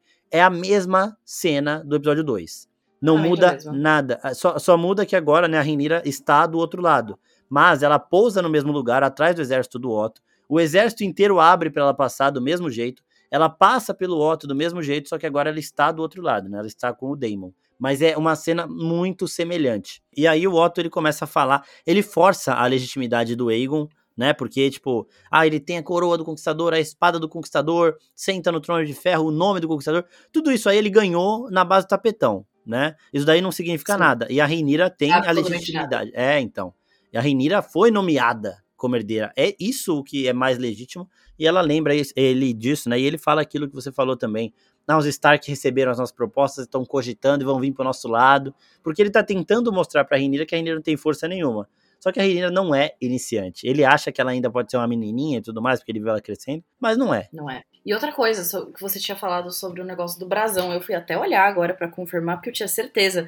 Nos, é, é uma virada dos, do, dos livros que eles fizeram para implicar mais na influência dos Hightower ali nessa coisa. Igual, assim, o, a questão do, do Joffrey usar as, a, as cores dos Lannister e, todos, e o brasão dele ter o cervo e o leão eles colocam o dragão num fundo verde, quando nos livros é um dragão dourado no fundo preto. Tipo, Sim. ele não bota verde ali. Mas só para vocês ficarem sabendo, vocês ouvintes, que foi uma insinuação ali só falar, os Hightower estão por trás disso. A influência deles é grande em cima desse garoto. Então, temos essa questão. Mas, Exatamente. cara, eu amei a, o paralelo da cena, porque eu acho que o cu do outro deve ter fechado. Muito. tipo, a cena um muito mais hostil aqui, né? É, o déjà vu que ele teve ali de tipo, putz, já passei por isso antes, hein, galera? Uhum. A ousadia, né, de você chegar em Pedra do Dragão e achar que você pode fazer qualquer coisa, sendo que tem dragões ali, tipo. É, ai. naquela cena, na, do, do episódio 2, a Rainira ainda fala: Cuidado, meus lords, porque com o que vocês vão fazer comigo, porque a Syrax ela é muito protetora. Aqui ela nem precisa falar, Sim. né? E aqui, não. como ela está do outro lado, a Syrax bloqueou a saída do Otto. Se eles não quisessem Sim. que ele saísse de lá, ele não ia sair de lá. Ela estava atrás deles e o Daemon estava na frente ali. E o Caraxes também estava com o Daemon ali. Se precisasse aparecer de novo nessa telepatia dos dois, ele apareceria ali na hora. E aí a gente tem umas coisinhas legais nessa cena que o Otto se aproxima dos gêmeos. Não, o Otto se aproxima da Reinira e os gêmeos se encaram. Porque o Eric, que é Sim. o protetor da Reinira, ele pega a espada dele e o Arik já pega a dele. Então a gente vê muito eles se espelhando nisso. Ó, oh, se você for, eu vou. Porque o juramento da Guarda Real é um juramento muito forte. Ele abdica de tudo: família, herança, tudo, para proteger seu rei e sua rainha. E se quando abdica de família, ou seja, se ele tiver que matar o irmão gêmeo dele, que ele ama, pela rainha dele, ele vai ter que fazer isso. E o juramento do Eric não foi um juramento qualquer. Foi um juramento muito forte. E o do Arik também, Sim. eu tenho certeza que a fidelidade dos dois é, é da mesma intensidade ali. Então eles realmente Sim. chegariam nessa via de fato e a gente vê aqui que os dois estão prontos para se enfrentarem. A gente tem que lembrar nessa hora daquele papo do escroto do Christian Cole, mas que é uma fala importante do quanto que isso significa. Exato. A posição da guarda real, ela dá, vamos dizer, um motivo para a vida dos caras. Tipo, você é uma honra ali pro seu nome, é uma honra para você ter uma história, para você fazer uma marca no mundo, em um mundo em que se você não faz nada, você é apagado. Né? A gente olha para o resto do povo e a gente tem essa, é, essa sensação e a gente tem essa certeza de que, por exemplo, ali na cena do Fosso dos Dragões, quando a Rhaenys né, saiu com, com a Melis e matou 70% ali das pessoas que estavam ali, aquelas pessoas já eram, elas não vão deixar uma marca na história, não vai ter provavelmente não vai ter gente para se lembrar deles, para falar qual foi o nome deles, o que, que eles fizeram pela é, na vida deles. E quando você vai para a guarda real, você sai, né, de um, você pode ter sido um cavaleiro antes, você pode ter sido um escudeiro e você é colocado nessa posição de honra, em que o seu nome vai para o livro, que vai, sabe, são histórias que vão ser contadas, canções que vão ser escritas. Então isso é, é muito pesado para eles, sabe? É, tipo, é, é a vida toda deles, eles seguem isso mesmo, tipo, essa não tem escolha. É uma, uma baita de uma uma honra mesmo, e a gente vai percebendo ali que tá todo mundo nessa. E a gente tem um momento em que o Otto, ele vê que ele precisa usar o super trunfo dele. Ele entrega pra Renira uma página, né, de, uma, de um livro, o, o Damon até fica puto, ele fala, mano, que porra é essa, né? O Damon fica puto, porque ele, ele quer... O Damon, ele tá... Quanto mais o Otto fala, você pode olhar.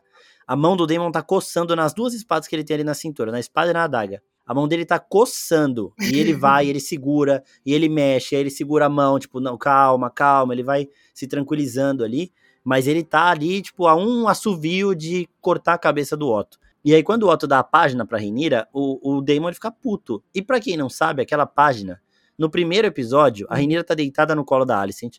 E elas estão estudando sobre a princesa Niméria, que né, veio dos 10 mil navios e tudo mais, cruzou o mar estreito e deixou seu povo em Dorne e queimou os navios porque eles não teriam mais que fugir, eram, eram escravos e tudo mais. Ela queimou esses navios mostrando que, ó, nossa, nossa vida de fuga acabou. Agora a gente vai ficar aqui seguros, eu garanto, tudo mais. E a Renira estava estudando isso daí com a Alicent no primeiro episódio, e ela mostra que sabia de tudo, ela arranca a página e dá pra Alicent. E aí a Alicent, tipo, elas brincam lá e tudo mais. E agora a Alicent devolve essa folha pra Renira, mostrando que, ó, eu guardei, eu lembro, e isso aqui é um lembrete da nossa amizade que dura, sei lá, 30, 40 anos aí.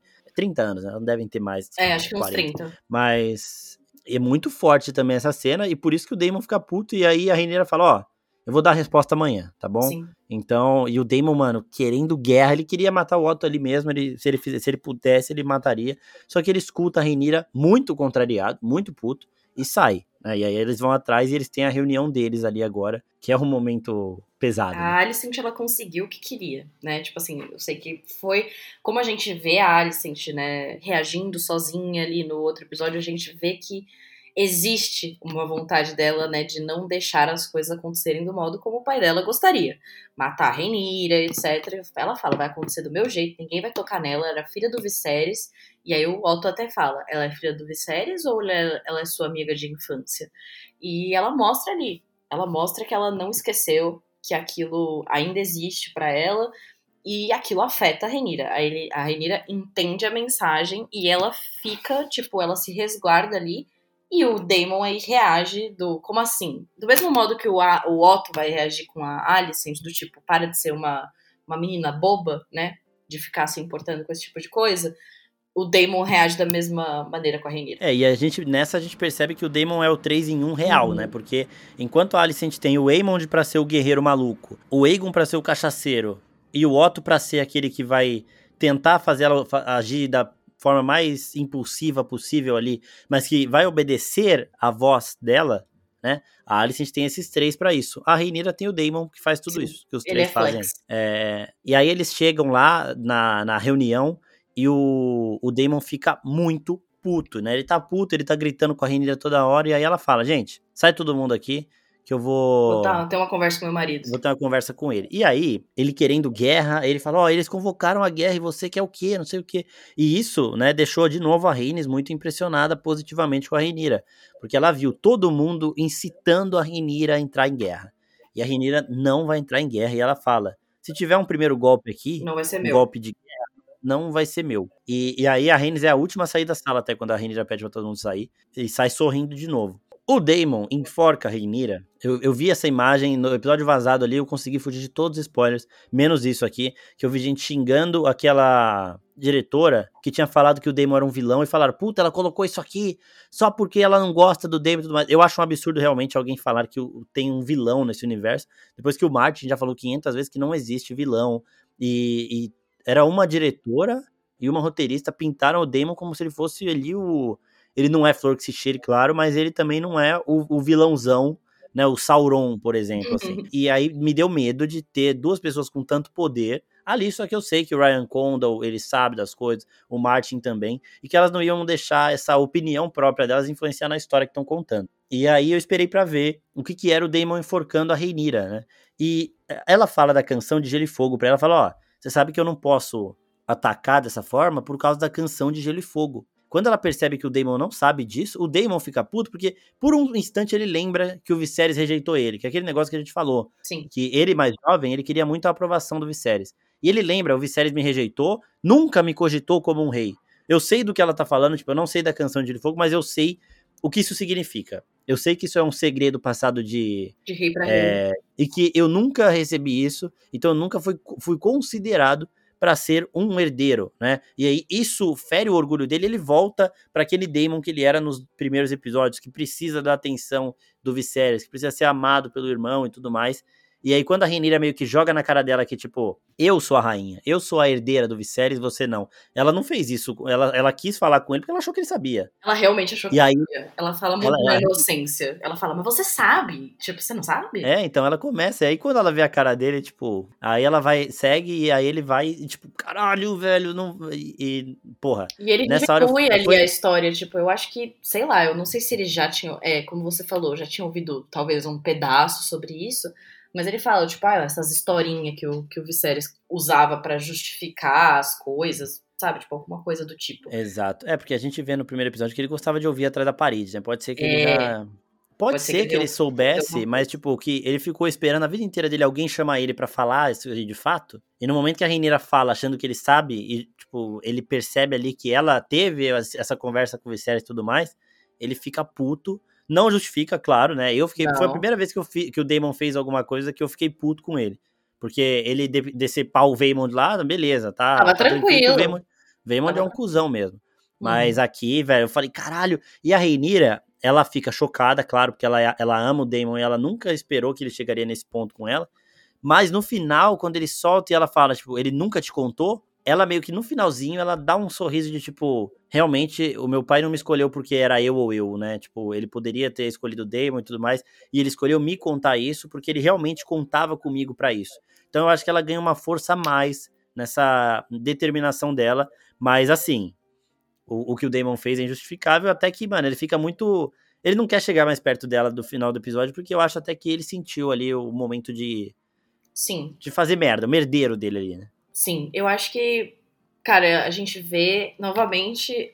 Cara, eu entendo as- o, que, o que as pessoas falaram, né, sobre deixar a influência da, da- dessas pessoas, tipo, né, sobre o personagem, mas eu, eu discordo, olhando pro, pro, é, pro episódio como um todo, porque são as camadas todas do Damon sendo apresentadas. É o Damon que Sim, a gente que eu vi conheceu a- a desde o começo. É, fa- Exato. faz, sabe, não é que é justificável, mas faz sentido é, ali desse personagem que ele é impulsivo, ele é explosivo, ele pode ter tido os momentos mais calmos da vida dele, quando ele se aposentou lá com a Lena, lendo os livros dele e etc. Só que ele é essa pessoa, ele nunca vai deixar de ser essa pessoa. E como você falou, essa essa fala da Reinira, não É que ela gatilho, quisesse fazer isso, mas é um puta gatilho nele. Ele reage porque pega na ferida. Então, né, odiei a, o Damon nessa cena, fiquei com raiva. Nessa hora eu xinguei muito ele, né? Tipo, muito ele. não tem como a gente achar que, tipo, ah, não, beleza, tranquilo. Não, a gente só acaba entendendo da onde vem. Porque o Martin, ele É sempre fala isso. com o personagem. Exato. Exato. O que você falou sobre o Martin, né, que ele fala de não tem vilões, é que realmente é isso. O, em Game of Thrones a gente vê pessoas em sua mais é, selvagem forma, vamos dizer. São pessoas que estão construídas em camadas, que são vítimas das situações das suas vidas, é, que elas têm a bagagem do passado que bate de frente com o que elas vão vivendo, e aí como elas se formam como pessoas. A gente vê isso acontecer com a Arya, a gente vê isso acontecer com a Sansa, a gente vê isso acontecer com todos os personagens. Então, nunca a gente pode, tipo, julgar como vilão. Não nunca, vai. O Aegon é um escroto. Mas ainda assim, o Aegon é construído de uma maneira que a gente entende. A gente vê. É, o Daddy Issues, né? É, ele vê a criança rejeitada, daddy issues, mommy issues, brother issues, tudo, tudo issues, e que a gente vê a cadeia de consequências, o dominózinho que vai jogar ele pro ponto em que ele vai estar. Do mesmo jeito que a gente vê o que acontece com a Alicent, a gente vê as motivações, a gente vê a vida dela. Então, esses são os personagens do Martin em sua mais pura essência. Não existem vilões. A gente vê isso com o Aemond muito claramente Muito. nesse episódio. É o melhor Exato. exemplo, assim, tipo, ai, porque ele tem cara de psicopata, porque ele é meio escroto, mais ou menos. E uma outra coisa nesse momento também, um contraponto com o Viserys, é que o Daemon ele fala: sonhos não vencem guerras, dragões sim. Enquanto a gente lembra do Viserys falando com a Alicent na fogueira, né? Aquela profecia lá que ele teve na fogueira, o sonho dele lá do filho e tudo mais, que ele fala: o que é o poder de um dragão comparado a essa habilidade profética, né? Então, a gente vê muito a diferença dos dois nisso também. O Ego, o Daemon acha que sonho não serve de porra nenhuma e dragão é que importa. Enquanto o Viserys acha que comparado ao poder de uma profecia, os dragões não são a grande, o grande poder dos Targaryen, né? E isso aí meio que justificaria os Targaryen se manterem no poder muito tempo depois de perderem os dragões ali, né? Porque Exato. o poder deles está também nessas profecias e nesses sonhos. E, e aí, situação, o Corlys está lá conversando com a Rhaenys, ele, ele mudou, né? Saiu nessas férias dele aí, é, uhum. E agora ele não quer se envolver na guerra. Ele sempre queria uma guerra pelo trono, por poder. Agora ele não quer. Só que a Rhaenys vai lá, né?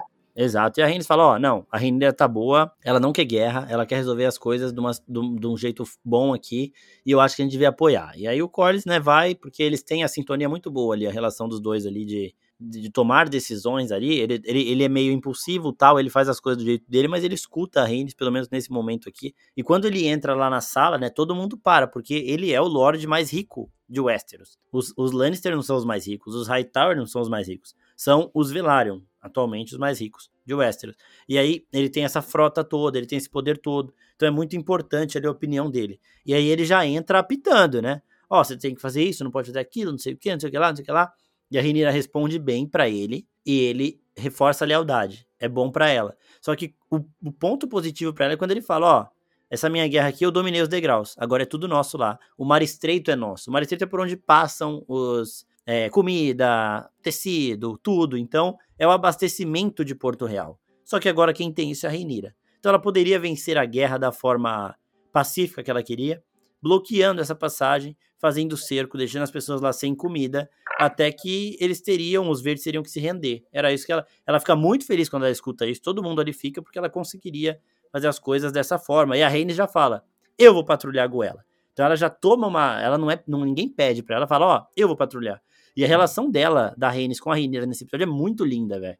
A Rhaenyra olha para ela, ela sabe que foi a Rhaenys que convenceu o Corlys. E quando a Rhaenys fala, eu vou patrulhar, a Rhaenyra olha para ela de novo e elas, dão, elas trocam sorrisos.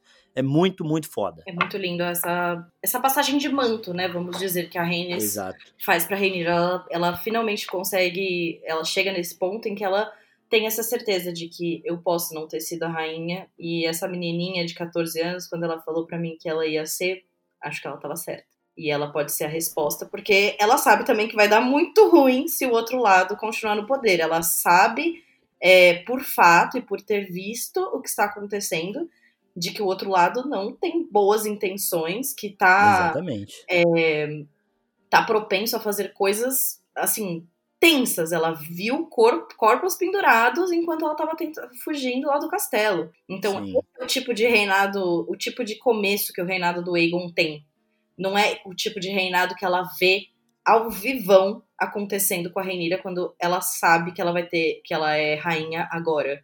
Ela tem uhum. outro tipo de cabeça, ela não quer carnificina, ela sabe, tipo, ela tem toda outro, ela tem outros objetivos como como rainha. E eu acho que a, a ela, sabe, ela aprova isso, ela fala graças a Deus. E aí, é, no, no Conselho Verde, que é o episódio anterior, o conselho declara Ponta Tempestade como um lugar importante e delicado. Então eles têm que dar atenção devida. E aqui a Reinira vê isso com menos é, medo e receio, porque ela confia naquilo que a gente falou, a palavra de um lorde de uma grande casa. Né? Então ela tem a vantagem nessa situação. E aí eles falam, vamos mandar uns corvos para lá e tudo mais. E o Jaceres, é o Jaceres que tem, é o Jace que tem essa sacada. Oh, meu amor, tadinho. é, então, ele, vai, ele vai se culpar muito por isso, porque o Lucerys, ele não abre a boca. Você vê que quando o Jaceres fala isso, ele fica com medo, ele fala, putz, tipo, tá bom, eu vou, eu tenho que ir. Ele não fala nada, né, mas aí a Rainha já fala, então vocês vão e tudo mais, e ele tá lá meio com medo, até a Rainha tá meio com medo ali. A Baela tá mais segura com o Jace, mas a Rainha tá meio com medo pelo Luceres mesmo. E aí a Rainha já escolhe ponta tempestade para ele justamente por isso, porque era mais perto. Ela acreditava que seria só lá lembrar o cara e ele já ia falar: "Não, beleza, a gente a nossa palavra é firme". É, igual a Rhaenys falou no episódio anterior lá para Alicent, né? A minha palavra ela não é desse jeito assim, volátil, tipo, é, a minha palavra ela é firme e vai ser mantida. A Renira acreditava nisso. tem é, laços de sangue também, ela menciona isso. Exato, a Rhaenys é barata. Exato, eu achei até estranho eles não colocarem a própria Rhaenys, né, para falar isso, para tipo, porque isso não fica claro para as pessoas que só assistiram a série de que a Rhaenys é metade Baratheon. Exatamente. né? isso, isso é foda, né? Porque ela fala, eles, os Baratheon e os Eren compartilham sangue comigo, mas eles não falam de onde vem o Baratheon. A gente lembra que o primeiro episódio, o outro Lord Baratheon, ele chega pra Rhaenys, né? E ele fala lá, minha prima, ela fala, ela chama ele de primo. Só que, mano, é um detalhe que não é muita gente que pegou. Mas ela é filha de Jocelyn Baratheon, né? Então, ela é uma Baratheon mesmo de sangue. E aí eu tava falando, putz, por que que não mandar, se, se, se a Melee chega lá com a Rhaenys, o Aemond ia se esconder. Sim. Depois do, do que aconteceu lá no Força dos Dragões, ele ia se esconder, velho. Caralho, fudeu. E a Veigar também, porque a Melis é grande, ela não é tão grande quanto a Veigar, só que a Melis ela é muito experiente e muito forte e muito mais rápida do que a Veigar. A Melis é o dragão rápida. mais rápido que tem aqui nesse momento. Então ali não seria problema nenhum e ainda teria essa conexão de sangue mais forte. Só que a Rhaenys, ela foi enviada para Goela, que é uma situação de patrulha. É um dever mais é, de guerra mesmo né? É uma parada, é uma, uma tarefa mais delicada do que simplesmente passar uma mensagem. Tanto que a Renner até fala: vocês não vão como guerreiros, vocês vão como mensageiros. E o Jace já tá meio estouradinho, querendo. Ele, ele demora para aceitar, né? Enquanto o Lucerys, não, é, não, isso mesmo, mãe, não sei o que, não sei o que lá. Aí ele chama ela de mãe, depois ele pede desculpa, chama de rainha, muito fofo né? E a gente vai tipo, puta, que merda, que merda, que merda. Tadinho. Muito pesado, velho. E a Reinira tranquiliza ele, ela fala, ó, oh, ponta tempestade aqui. É, ele, o Lorde vai gostar de receber o Lorde Boros lá, ele, ele é meio... Né? Ele vai ficar... Vai... É, ele vai gostar de receber um príncipe. Ele realmente Exatamente. gostou de receber dois príncipes. É, mas ela não esperava que o Aemon estaria lá, né? É. E aí ela fala, eu te mandei pro lugar mais perto, porque o, o Jack Harris que vai ter que ir pro norte, ele vai passar no, no vale para depois ir pra Winterfell, naquele frio da porra, e a, a missão dele aparentemente seria mais difícil, né? Só que tem percalços no caminho. Só que antes do percalço, nós temos o tema Targaryen tocando, e isso é muito foda. Eu gritei, Ai, caralho, sim. velho. Sai três dragões a Rhaenys com a Meleis, né? Ela vai lá patrulhar a Goela. O Jaceres com o Arrax, o, Arrax, o Vermax, né? O Jaceres, é, o Jaceres com o Vermax. O Vermax já tá grande, já cresceu bastante em relação a, ao filhotinho que a gente vê lá no, no outro salto temporal. Tá bem grande. E o Luceres com o Arrax, branquinho, lindo, maravilhoso, só Muito que pequenininho. Bom. A gente vê que ele tem dificuldade para voar, porque o Luceres, mesmo pequeno, e a, aquele negócio, aquela cela é meio pesado e tudo mais, mas ele é bonitinho, pequenininho e vai, né? E o pouso dele em Ponto Tempestade é muito foda, muito foda. Sim, eu acho que ele, ah, ele se portou tão bem. Ah, ela ia estar tá tão orgulhosa Mano, dele. muito, porque, tipo, ele chega, ele desce com calma, ele passa, faz um carinho no Arrax, na hora deles irem embora, que ele sai correndo assustado, ele, antes, ele acalma o Arrax, ele não simplesmente sobe e fala, vambora, corre. Ele, ele acalma o Arrax e fala, ó, calma, relaxa, vamos voar, tá? Fica calmo. O, o, o, o Lúcio, ele, ele foi muito bem, velho. Ele foi, ele foi muito, foi. muito mais é, experiente e calmo do que eu imaginei que ele seria naquela situação toda. Não, Mas ele antes respondendo disso... o discurso dele, sabe? Ele manteve o controle. Ai. É, exato. Eu vou passar a sua mensagem para minha mãe e pronto. Eu não vou lutar com você, tio, não sei o quê. É, e, e, eu não posso me casar porque eu já tenho, já estou prometido para uma pessoa. Então ele foi muito realmente diplomático ali naquela situação. E o de lá, a todo momento, né? Ele tira o olho de Safira, olho foda. Tá? Nossa, tá? Aquilo... foi muito foda. Muito foda. E assim, nos livros, a aspas que ele usa aqui é exatamente a mesma. Ele fala: é, Eu quero um olho seu, eu não vou te cegar, né? Eu não vou te cegar. Eu quero eu só um olho. E aí, que eu vi muita gente falando, ai, tornaram a morte do. a, a ação do Aemond como um acidente, que ele não queria matar, isso não tá nos livros. Gente, de novo, né? O que a gente falou que ia comentar no final do episódio. Como que um Maester, um Septão ou um Bobo da Corte saberiam o que foi falado no céu com dois dragões acima das nuvens exato. numa puta de uma chuva?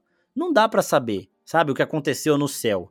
Eles viram essa provocação, tanto que o relato das aspas é o mesmo. O Aemond no livro ele também fala: Eu não te cegaria por isso. Ele não vai secar o, o, cegar o sobrinho dele, mas vai matar? Não faz sentido realmente quando não. você lê, né? Então, é, essa cena no céu. Ela é muito forte e ela realmente, de novo, conversa muito com o que a gente sabe de fato dos livros. E isso não passa um pano pro Aemond, porque ele foi imprudente em subir com a Veigar, e ficar provocando o, o primo dele, o, o sobrinho dele, e irritando a Veiga. Quanto mais o Aemond gritava, mais a Veiga ficava irritada com, com o, o Arrax, o Arrax fugindo dela.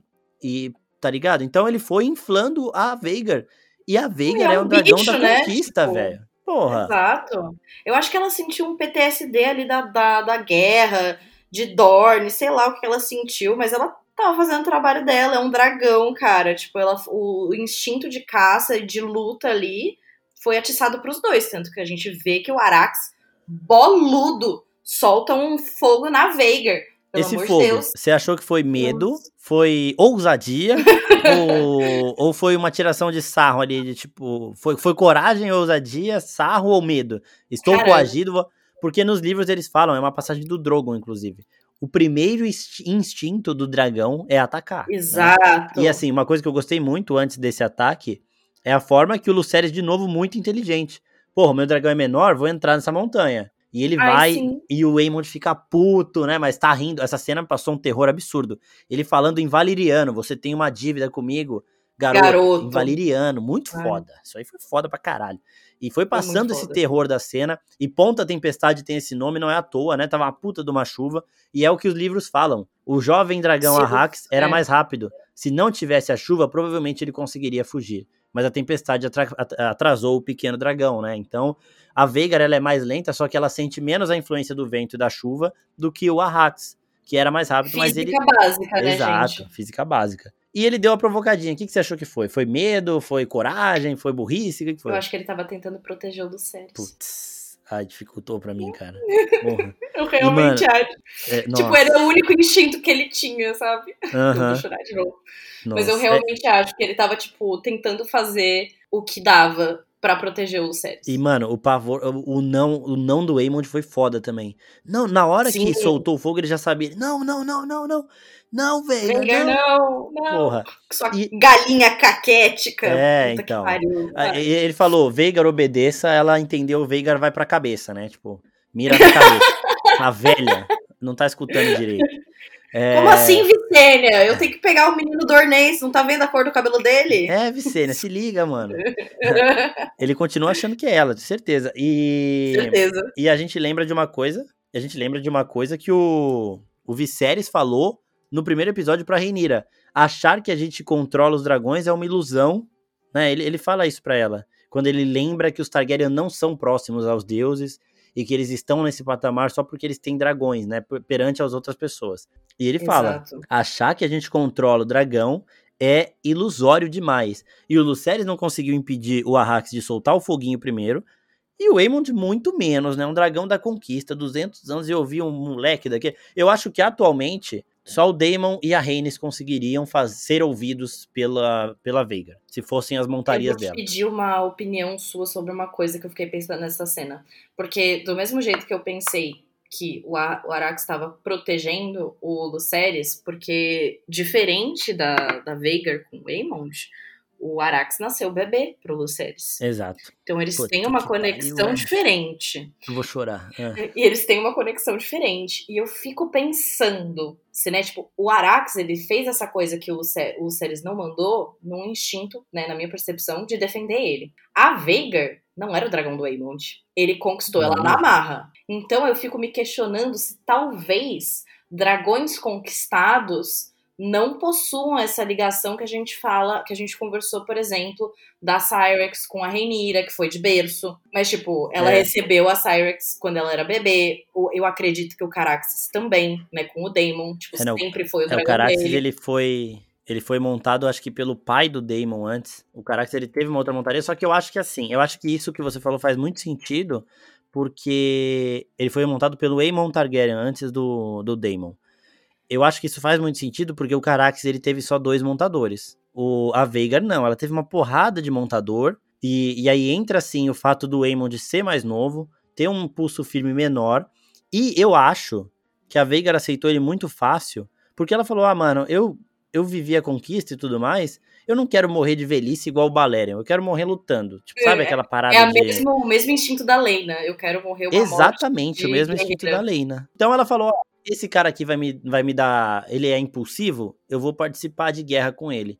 Então, vambora. O Aemon, ele era filho do Jaehaerys. Ah, não, ele é o pai da Rhaenys. Ele Então, é o pai o da Rhaenys, era... o pai do Daemon era o Baelon. Exatamente. Então o Caraxes era dragão do pai da Rhaenys e agora é do Daemon. Mas são só dois montadores E a gente vê que a conexão do Caraxes com o Daemon ela é muito forte, até porque eles já estão juntos Sim. há muito tempo. O Aemon de e tem sangue, tem sangue Exato. mais próximo envolvido, né? Tipo, é lógico, você vai botar sangue Hightower no moleque, dá nisso aí, tá vendo? Sim. Ninguém mandou. Ninguém mandou. Ai, cara, mas eu acho que mas... foi bem isso. Gente, foi uma cena muito forte. É, eu acho que ela quer bagunça. Ela viu que o Aemon daria isso para ela e ela falou: então beleza, pode me montar aí, mas eu vou fazer o que eu quiser tá? e aí nessa ainda tem o fato de ela pensar o seguinte: porra, eu vim aqui com o Aegon, a Visenya e a Rhaenys na conquista. E vem esse dragãozinho soltar fogo na minha cara, ele tá pensando, ele é maluco? E ela foi, mano. Ela falou, não, vou deixar passar. E aí ela nem ouviu nada que Ele não é doido, ele tá me vendo. Exato. o, Damon, o Aemon podia gritar o que ele quisesse. Ele grita dois rares lá 15 vezes, não adianta. Não adianta. Primeiro que ela tá meio surda, segundo que ela ia de qualquer jeito. Porque eu entendo isso, ela tá lá pela ação ela vai proteger o Aemond porque ela deixou ele montar ele, ela vai tomar o partido dele, ela vai entrar na treta com quem for que seja, porque ela quer morrer lutando. É um dragão viking, né? É. E, e aí ela vai nessa, velho. Só que o, o Aemond não apita nada ali, tá ligado? Não, ela, ela tinha tomado a própria decisão. E, cara, a cena quando ela bocanha o Arax e a gente, tipo, nem vê mais a cara do Lucerys, a gente só vê os pedaços caindo. Aquilo lá foi muito. É, o Lucerys, eu acho que o Lucerys virou comida de, de Veiga mesmo. É. Acho que ele nem desceu. Eu acho que do jeito que ela pegou ali na boca, é, já engoliu. É o que, o que a gente vê caindo do Arax é asa, né? É, tipo, pedaço de dragão cauda. mesmo. Ui, é, foi puta feio, merda. Feio. Isso aí foi foda, porque, mano, é muito rápido, né? Ele consegue sair da tempestade e meio que dá uma calma para ele ali. Tanto que o Arax ele diminui a velocidade. E aí Se ele continuasse correndo. Uhum. É, então. E a Veigar, ela aparece do nada numa nuvem, né? Então, foi muito. No... Eu acho que o Lucerys nem sabe que ele morreu. Tipo, não, tipo, pelo menos eu acho isso. que foi rápido não sofreu. Eu fico, eu fico com esse pensamento também, tipo, ai, pelo é, menos. a gente fica, né, tentando se Ele martirizar menos. de uma vez, pronto, foi rápido, meu, meu bebê, não, meu deleitinho não sofreu. E a cara do Aemond, o que, que você sentiu nesse momento, eh, da cara do Aemond, de tipo, puta merda, não queria isso. Eu lembrei da cara dele no velório da, da Lena, quando ele queria puta falar com os meninos. Ah, não, não faz isso comigo. Nossa! Sabe, é, é aquela, é a hesitação e a relação com essas crianças que o, o Aegon talvez não tenha, mas que o Aemond ele, ele ainda tinha, sabe?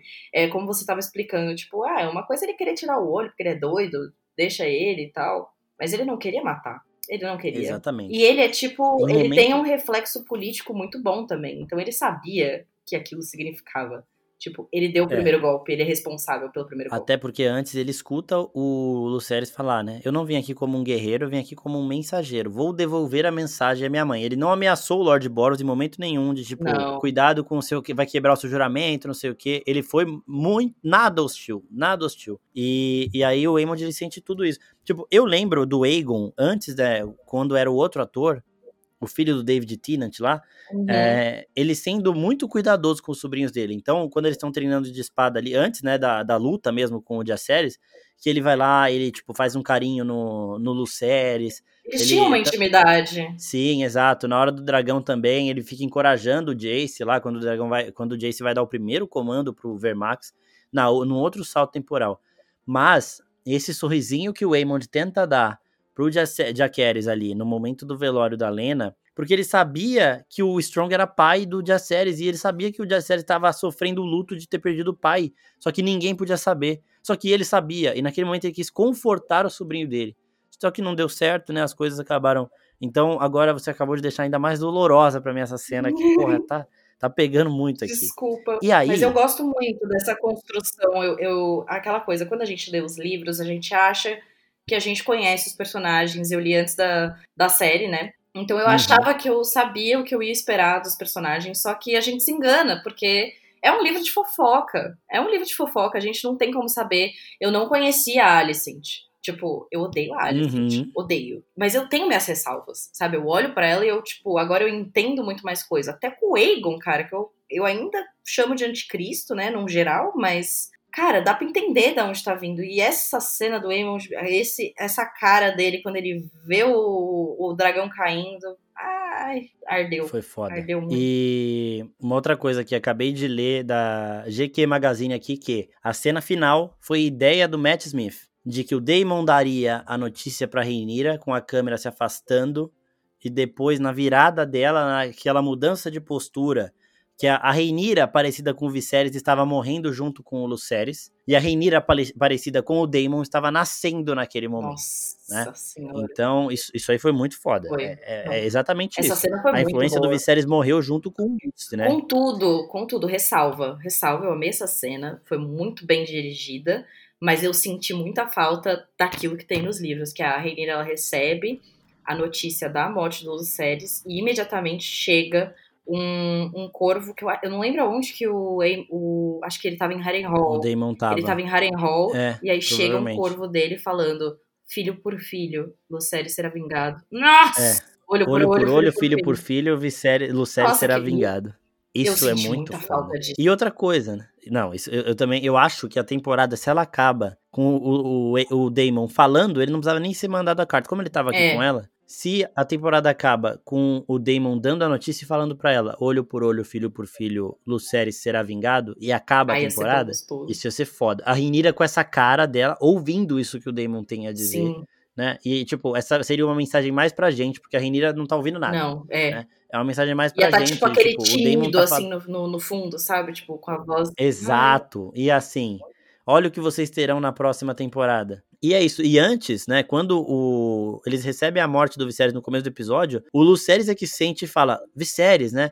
E nos livros, o Viserys, ele tinha uma relação mais próxima com seus netos, tanto que ele morre, ele tava na cadeira lá, de balanço e tudo mais, com um dos netos no colo, né, falando de história, não sei se era o Lucerys ou o Jaqueris, mas era um deles ali no colo, e a gente mostra essa... E, e tipo, quando o Lucerys fala, o Viserys, tipo, o Viserys morreu, ele, ele mais tenso do que o irmão dele, é, mostra uma conexão dos dois, e quando o Lucy morre, a Reinira, que era influenciada pela paz que o Viserys queria, também morre. morre. E agora é a Reinira Daemon que nasceu. É a Rainha aí. Negra. A mudança de postura é foda. É a Rainha Negra, exatamente. A, a, mudança de postura é muito foda. Essa semelhança com a cara que a Daenerys faz é muito foda. Porque a gente lembra que depois disso, quais foram as ações da Daenerys. E a gente vai ver aqui que a Reinira também perdeu a paciência, né? Acabou a paciência. Ela não deu realmente o primeiro golpe. Ela deu a chance das coisas serem resolvidas de uma forma pacífica, mas não deram essa chance a ela. Ela né? perdeu um então... filho, cara. Isso não é nem tipo, ai, perdemos uma batalha. Ela perdeu um. E é o deleite é... dela, né? Porque a gente vê a, a relação ali. Ai, gente, tipo... coitada. Bom, perguntas, né? O pessoal mandou aqui as perguntas. Muita gente perguntando quando que a série volta, né? Obviamente. Peraí, vamos ver aqui. Aqui, ó. A Babi Mazini e mais um monte de gente.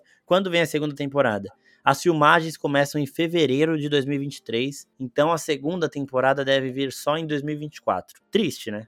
Bru Franks pergunta aqui, eh, fala, não sei o que dizer, só chorar. Como assim o relacionamento abusivo da Reineira com o Demon, o cara agride ela e ok? Não, não é ok, né? Não, nunca foi ok, gente. É... Nunca foi ok. Nunca foi nunca okay. será. Não vamos passar pano. A gente só compreendeu a, a, queda dos dominós. Exatamente. O Martin, ele cria personagens que são, tem uma essência ruim também, né? Sim. E isso faz parte da parte ruim. Nunca vamos esquecer que tem muita gente que terminou Game of Thrones, né, falando que o Jaime era o personagem preferido. Vocês lembram que o Jaime arremessou uma criança é. de uma janela, né? Então é isso. Exatamente. Nunca vamos esquecer que todo mundo idolatrava Khal Drogo e Daenerys, sendo que a primeira noite deles foi um estupro Exatamente. também, né? Então é, aqui, ó. Quem avisou sobre a morte do Lucy? O Lord Boros lá, ele, o que a parada é, ele não deixou brigarem no castelo, dentro do, do reino dele, porque isso ia dar ruim para ele. Só que, mano, saindo da muralha, ele não quis, não fez a mínima questão de segurar o Aemond lá dentro. Sim. Saiu daqui, eles que se virem. É, é assunto familiar ali. Então foda-se. Eu acho e também... aí todo mundo que tava ali viu. Isso, deve ter, tipo, cara, povoado embaixo, coisa que avistou, assim, o dragão passar, qualquer coisa desse tipo. Alguém viu, tanto que tá registrado no livro. Ninguém achou o corpo do Lucerys. O Exato. corpo do Lucerys não foi encontrado, mas, tipo, as pessoas viram o negócio começar e eu acredito que, né, vai haver um meia-culpa ali do, do Aemond em algum ponto, né, que ele vai ter que contar então, Exatamente. vai ficar é. registrado oficialmente de alguma maneira. Então, foi, é assim que as notícias correm em Westeros. Eu tenho para mim que o primeiro trailer que sair da segunda temporada de House of the Dragon vai começar com o Aemond contando pra Alicent que ele, o que ele fez e a reação dela. Nossa, pra gente lembrar como acabou a temporada e pra gente ver o outro lado. Não, e é tipo, o Aemond era, era o filho que ela achava que, que tava tudo bem, né? Tipo, acho que ela esperaria isso do Aegon e não dele. É, é, não é o impulsivo, tanto que é por isso que ela manda ele, né? Também. Exato. Por isso que ela não. Tipo, ela sentiu confiança de mandar ele.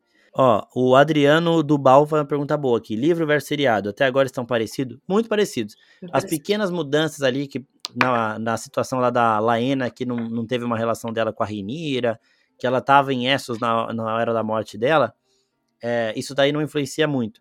Mas esses casos, a, a situação do Waymond agora com o Lucy é muito coerente com o que a gente vê no livro, porque no livro ele não indica em nenhum momento que ele tenha intenção ou vontade, Sim. ou mínimo de intenção de matar o primo. Inclusive, tanto que na cena, é, no livro, tem até uma parte extra, mas que dá na mesma, né?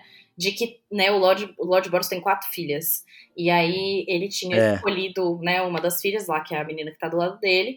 E uma das meninas que ele não escolheu, quando ele fala que ele não vai matar o Lucerys, ela fala: Ah, você não tem bolas, ainda bem que você não vai ser meu marido, porque eu, queria, eu vou querer um homem inteiro.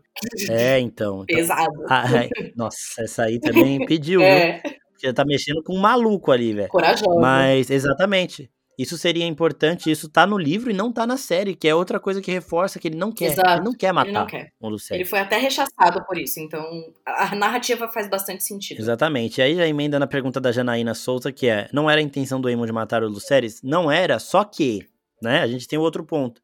Ele assume o risco. É a mesma coisa, seria, a gente dando um exemplo pro nosso cotidiano, alguém dirigir bêbado e matar uma pessoa. Exato. Porque estava dirigindo bêbado. Não era a intenção matar uma pessoa, só que quando você sai para dirigir bêbado. Você tem você, esse risco. É, é, você assume esse risco. Então isso é um crime, é assassinato, realmente. E... Não tem como ele chegar, não tem como ele chegar no tribunal e falar, gente, Exato. não fui eu, foi o meu dragão. Não, brother, não, é... foi você. É, tá tudo bem porque eu não tinha intenção. Eu falei pra Veigar parar. Não, ele foi responsável. É, eu vi gente no Twitter falando, ah, estragaram o único personagem que era 100% é, puro ódio e puro, pura maldade. O Waymond não é pura maldade, tá? Até porque no outro episódio do podcast a gente falou muito da relação dele com a Helena. Ele é o porto seguro da Helena, que todo momento de tensão ela se vira para ele. Tem aquela parada deles terem um relacionamento ali escondido e tudo mais. Eu acho e também. ninguém é personagem Eu 100%. Muito que tá rolando alguma coisa entre os dois. É, então. E ele é o cara mais odioso que a gente tem Sim, aqui nesse ele, momento. ele tem as, mas não é ele 100% tem os motivos mal. dele, ele quer proteger a casa dele, ele quer, sabe, tipo, independente se é, tem as ambições Exato. dele, ele também pensa, se a Reinira assumir, ela vai ver os meus netos como ameaças, e os meus netos vão poder estar tá é, em perigo. Então, mesmo ele sendo esse cara, ele também tem as questões dele. A única pessoa que eu realmente não enxergo coisa boa é, tipo, o Larrys. Eu não sei qual é a do Larrys. É, eu, eu, a dele eu não consegui ver a coisa é, boa ainda não. não. Muita gente perguntando do Lucerys nos livros e na série, e realmente faz muito sentido, porque, mano, é isso que é foda, né? Vazou o episódio na sexta-feira, e eu vi todo mundo metendo pau, falando que tinham acabado com a série. Eu vi gente lá eh, criando rivalidade com Anéis de Poder, falando, é, ficaram aí a série inteira falando que era melhor e agora se fuderam. Vi gente Nossa. falando isso. E aí você vê o episódio não tem nada disso. É o episódio com maior nota, acho, no Eu adorei o episódio. também. E assim, quem vê episódio vazado, gente, é, não tem aquele apreço também pela experiência isso. de ver a história, quer, quer assistir, com medo de tomar spoiler, eu fiquei com medo também, tanto que eu vi a imagem do, do Damon enforcando a Rainier, foi a única coisa que eu vi. Né? Quando eu vi a imagem, eu fiquei puto, mas quando eu vi a cena, faz parte do personagem. Me jogaram né? um vídeo na timeline do, do Luceres voando, mas eu me toquei rapidamente, aquilo era um spoiler, é. cortei, saí correndo, não queria ver. Tinha que ficar muito esperto, mas aí que tá, né? Quem viu vazado e saiu jogando um monte de informação, acabou induzindo as pessoas a acharem que não fazia sentido com o livro, e aí quando você vai ver, ver mesmo ali com calma, na hora que lançou, imagem boa, nem sei se a imagem que vazou tava boa. Não sei também é, você percebe que tá certinho, tá? Faz muito sentido. E, de novo, o Martin ele é muito foda, porque ele escreve um livro de um jeito que você vai vendo e fala, caralho. E aí, quando você vê na série, você acrescenta camadas ao livro. Então, é bom você ler e você assistir porque um vai complementar um outro de um jeito surreal. Sim. Não sei explicar, Nossa, mas é, é muito, muito bom. É muito bom. Eu acho que o Martin ele sempre teve essa vontade de querer ver os materiais dele em tela. E eu acho que a partir de certo ponto ele Exato. começou a escrever quase que já pensando, sabe? Sei lá. Eu acho que ele tem essa, ele tem esse, esse músculo que ele consegue exercer de tipo saber que aquilo vai ser bem transmitido, sabe? Que aquele é um material que vai, vai ser foda de assistir. E, cara, o que diferencia sempre, assim, tipo assim, quando a gente olha para outras obras, eu não tenho tanto conhecimento assim, mas vamos falar em termos de fantasia, o que chama atenção pro material do Martin é esse estilo de escrita dele. Política, fuleiragem, fofoca, é, todas essas tiradas e a questão dos personagens não serem é, ou preto ou branco. É tipo, eles são cinzas, eles são pessoas. E é isso que chama tanta atenção para a construção que ele tem e é, acaba numa construção de roteiro excelente. Então, Cara, sem. Eu amo Martin. Exatamente. Eu também acho absurdo isso, porque, assim, não é previsível. Não. Né? Você coloca situações diante dos personagens e você não sabe como eles vão reagir. Não. E é tipo, eu não sei se vocês já acompanharam, assim, quando eu tava rolando o Rodor Cavalo. O Rodor Cavalo é um podcast da, da Bican e da Carol Moreira, e depois passou pra, também pra Flávia Gassi. Eu sou fã das três, e salvou a minha pandemia. Consumi, assim, compulsoriamente, e é, é tenebroso quase, tipo, dá arrepio quando você vê que o Martin já estava colocando coisa no primeiro livro que só vai se desenrolar lá, na, lá, no, lá no quinto, quiçá no, no sexto, sabe? Que a gente ainda nem viu. O cara é um monstro da, da, da literatura, gente. Ele é incrível. É mesmo. E assim, vamos pensar assim, você conhecendo o Viserys e o Daemon. Se a pessoa chega para você e fala, os dois terão que decidir entre nascer o herdeiro e morrer a esposa, ou morrer os dois? Quem você acha que vai optar pela morte mais tranquila da esposa e mais honrada? E quem você acha que vai optar pelo a, é, acaba com qualquer tipo de honra e de paz que a esposa teria para arrancar o bebê. Exato. A maioria das pessoas acharia que o Damon tomaria a decisão mais cruel e, e na verdade, não foi e, e, faz sentido com o personagem. Então, Exato. Então, porra, é muito foda. É muito foda. É, a Paula Mesquita, quem vai ser o herdeiro da Casa Velaryon? Ele aparece provavelmente na segunda temporada, a gente já fez teoria sobre ele aqui. Sem dar muito spoiler, né? Vai ter um vídeo aqui no linkadinho aqui, quem quiser assistir, vai lá. Eu acho que o tem chance talvez aí do, do Leinor voltar disfarçado, né? Que é o que eu falo nesse vídeo aqui. Mas o, o herdeiro vai chegar aí, mas o Corlys tá vivão, tá? Tá tranquilo, não vai morrer por, por agora. Ele tem umas, Ó, umas milhas tá... pra botar ainda, gente. Vai, vai ter muita coisa para entregar. Exatamente. O pessoal tá revoltado aqui. Gente, a gente não vai dar esse tipo de spoiler, tá? Mas foi engraçado aqui a pergunta do, do Caleb Vieira 93. Como a Alicent morre? Gritando ou despedaçada? o pessoal tá puto, velho. A Mariana aqui de casa me perguntou a mesma coisa. Ela vai morrer? É, eu só então. preciso saber se ela morre. Eu falei, não, calma lá, aguarde Vamos, vamos, vamos ficar na calma. Faz parte da experiência, calma, gente. gente. Faz parte da experiência. Uhum, Vocês não ficaram esperando a Cersei morrer? Fica aguardando aí. Então, o Léo de Verdade manda aqui, ó. Adorei todos os episódios do podcast, vocês são incríveis, mas fiquei com uma dúvida qual é aquele dragão que o Daemon acaba cantando. Aquele dragão, né? O Vermitor, a gente Vermitor. falou já dele aqui no episódio, é muito bom também, que a gente já responde um monte de perguntas durante o episódio. É, é, não sabe valeriano, ele estava ordenando tentando a Veiga. Ele sabe valeriano, tanto que ele, ele, ele chama o Lucerys em valeriano, ele fala, você tem uma dívida comigo. Aquele momento ele tá falando em valeriano. Sim. Só que a Veiga não ia obedecer ele, ela está usando o Aemond mais do que ele está usando ela. Ele desiste tá? de é falar em valeriano é. com ela, ele tenta, Exato, ele, ele, tem isso também. Ele só desiste, ele começa a gritar no idioma dele mesmo, porque ele fica desesperado que ele tá vendo o que vai acontecer. Exatamente. É, ó, a máscara do Viserys, aqui é a Carol Félix. A máscara do Viserys, assim como o lado podre morto, estava do lado dos verdes. Tem alguma teoria? Eu falei disso aí no, no podcast ou no vídeo do episódio, né, que tem essa cena. Que não tem teoria, mas tem o simbolismo, né, de tipo... É, quem mais corroeu o Viserys foi o lado verde, né, digamos assim, porque foi o lado que começou todo esse problema que acabou com ele. O trono, né, na, na real, na real, eu é. gosto mais daquela interpretação, acho que foi você mesmo que falou no outro episódio, de que o o trono, né? O peso do, do reinado vai corroendo Exato, ele. Eu é, gosto dessa. Exatamente. E o lado que mais corroeu foi o verde, então por isso que ele tava também sentado pra esse lado da Alicent ali que tava ruim. Sim. É, ó, aqui a pergunta do Marcos Mateus 84. Gostou da primeira temporada? De 5 a 10, qual é a sua nota? Fala aí, Vit, qual que é a sua nota? Puta, minha nota é 10, cara. Não tenho nem. A minha também é 10. Eu não tenho. Cadelinha braba. Eu sou. Aqui. Eu sou. Eu mano. sou 100%. Eu amei, de verdade, assim. Eu tenho todas as coisas que a gente conversou assim, ah, queria que tivesse aquilo, poderia ter feito de tal jeito. Pô, foda-se, foi incrível. Eles entregaram, a gente tava com receio dessa série vir meio que pra só se aproveitar do hype de Game of Thrones, ah, vamos só fazer um negócio aqui. Não, cara, foi muito bom. Fez jus a primeira temporada de Game of Thrones, que também foi sensacional. A primeira temporada de Game of Thrones é, deu uma pavimentada ali, né, de para outras coisas que viriam. E, cara, Casa do Dragão fez jus totalmente. Eu amei muito. muito. Foi muito bom. Eu também achei muito foda. Aqui, ó, o Red sete vezes aqui pergunta: é, é verdade que os dragões só entendem o Alto Valeriano? Sim. Sim. Na, no momento em que o, o, Luz, o Jace É, o Jace tá adestrando o Vermax, a gente, a gente vê muito isso, né? Que ele tem que falar do Heres, tem que falar Dracarys, então eles só entendem o Alto Valeriano Não, mesmo. eu ia falar que os caras, os domadores ali de dragão que ficam ajudando, ficam corrigindo o valeriano dele para ele falar direito. Tem que falar certinho. E é o que a Vit falou agora também do Waymond, no momento de desespero, esqueceu o valeriano, começou a falar na, na língua comum lá e, mano, aí piorou, Uhum. né? Aí a Veiga não ia entender nada mesmo. Se já tá surda e não entender o valeriano, imagina uma língua Uhum. comum. É, o Junior Roy, por que a Syrax não cresceu? Realmente, no primeiro, o, primeiro trailer que tem, o final do trailer é a Syrax saindo do escuro com o olho verde e a cabeça já grande, o tamanho da cabeça do Caraxes. E aqui a gente não viu isso. Eu acho que ela cresceu de tamanho um pouco, bem pouco, ainda considerando aquilo que eu falei do Drogon em oito anos, porque aqui do primeiro, do primeiro momento que a gente vê a Syrax, no primeiro episódio até agora, passaram uns 15 anos, sei lá, Foi. 20 anos. Ela já que tá muito maior.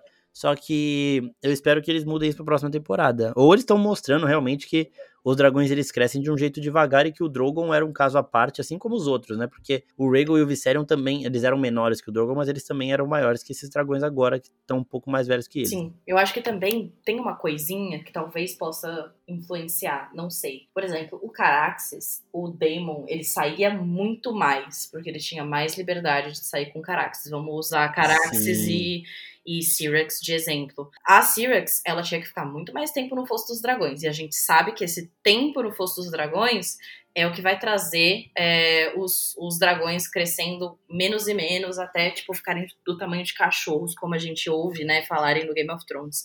Eu acho que pode ter uma influência disso também, do quanto tempo eles conseguem ficar livres. Talvez possa ser um fator. É, e dá de novo pra gente trazer pro nosso cotidiano um exemplo de cachorro mesmo. Se você tem um cachorro e você cria ele em um apartamento, ou cria ele num sítio, podem ser irmãos, assim. O do sítio provavelmente vai ficar maior do que o que foi criado dentro do apartamento. Sim. né? Então tem isso também do, do estilo de vida mesmo. E vou aproveitar para fazer um vídeo aqui, só pra, pra falar de um vídeo, só pra encerrar. Uma, uma teoria de que a profecia da canção de Gelo e Fogo não veio do Aegon, mas da, da Rhaenys, a irmã mais nova deles ali, e que a adaga era dela e não do Aegon, porque a gente vê que tem três armas ancestrais do Targaryen e três conquistadores Targaryen. Então a gente tem a arma da Visenya, que é a espada do Daemon agora. A gente tem a espada do. É, a Dark Sister. A gente tem a espada do. do que é dada pro rei, né? Que é a espada, a Blackfire lá, que era do Aegon. Então faria sentido a Rhaenys, que não era uma guerreira igual aos seus dois irmãos, ter uma arma também de aço valeriano, que é um símbolo forte de legitimidade Targaryen e de realeza e tudo mais. E faria sentido ser uma adaga, porque ela não é guerreira e tudo mais.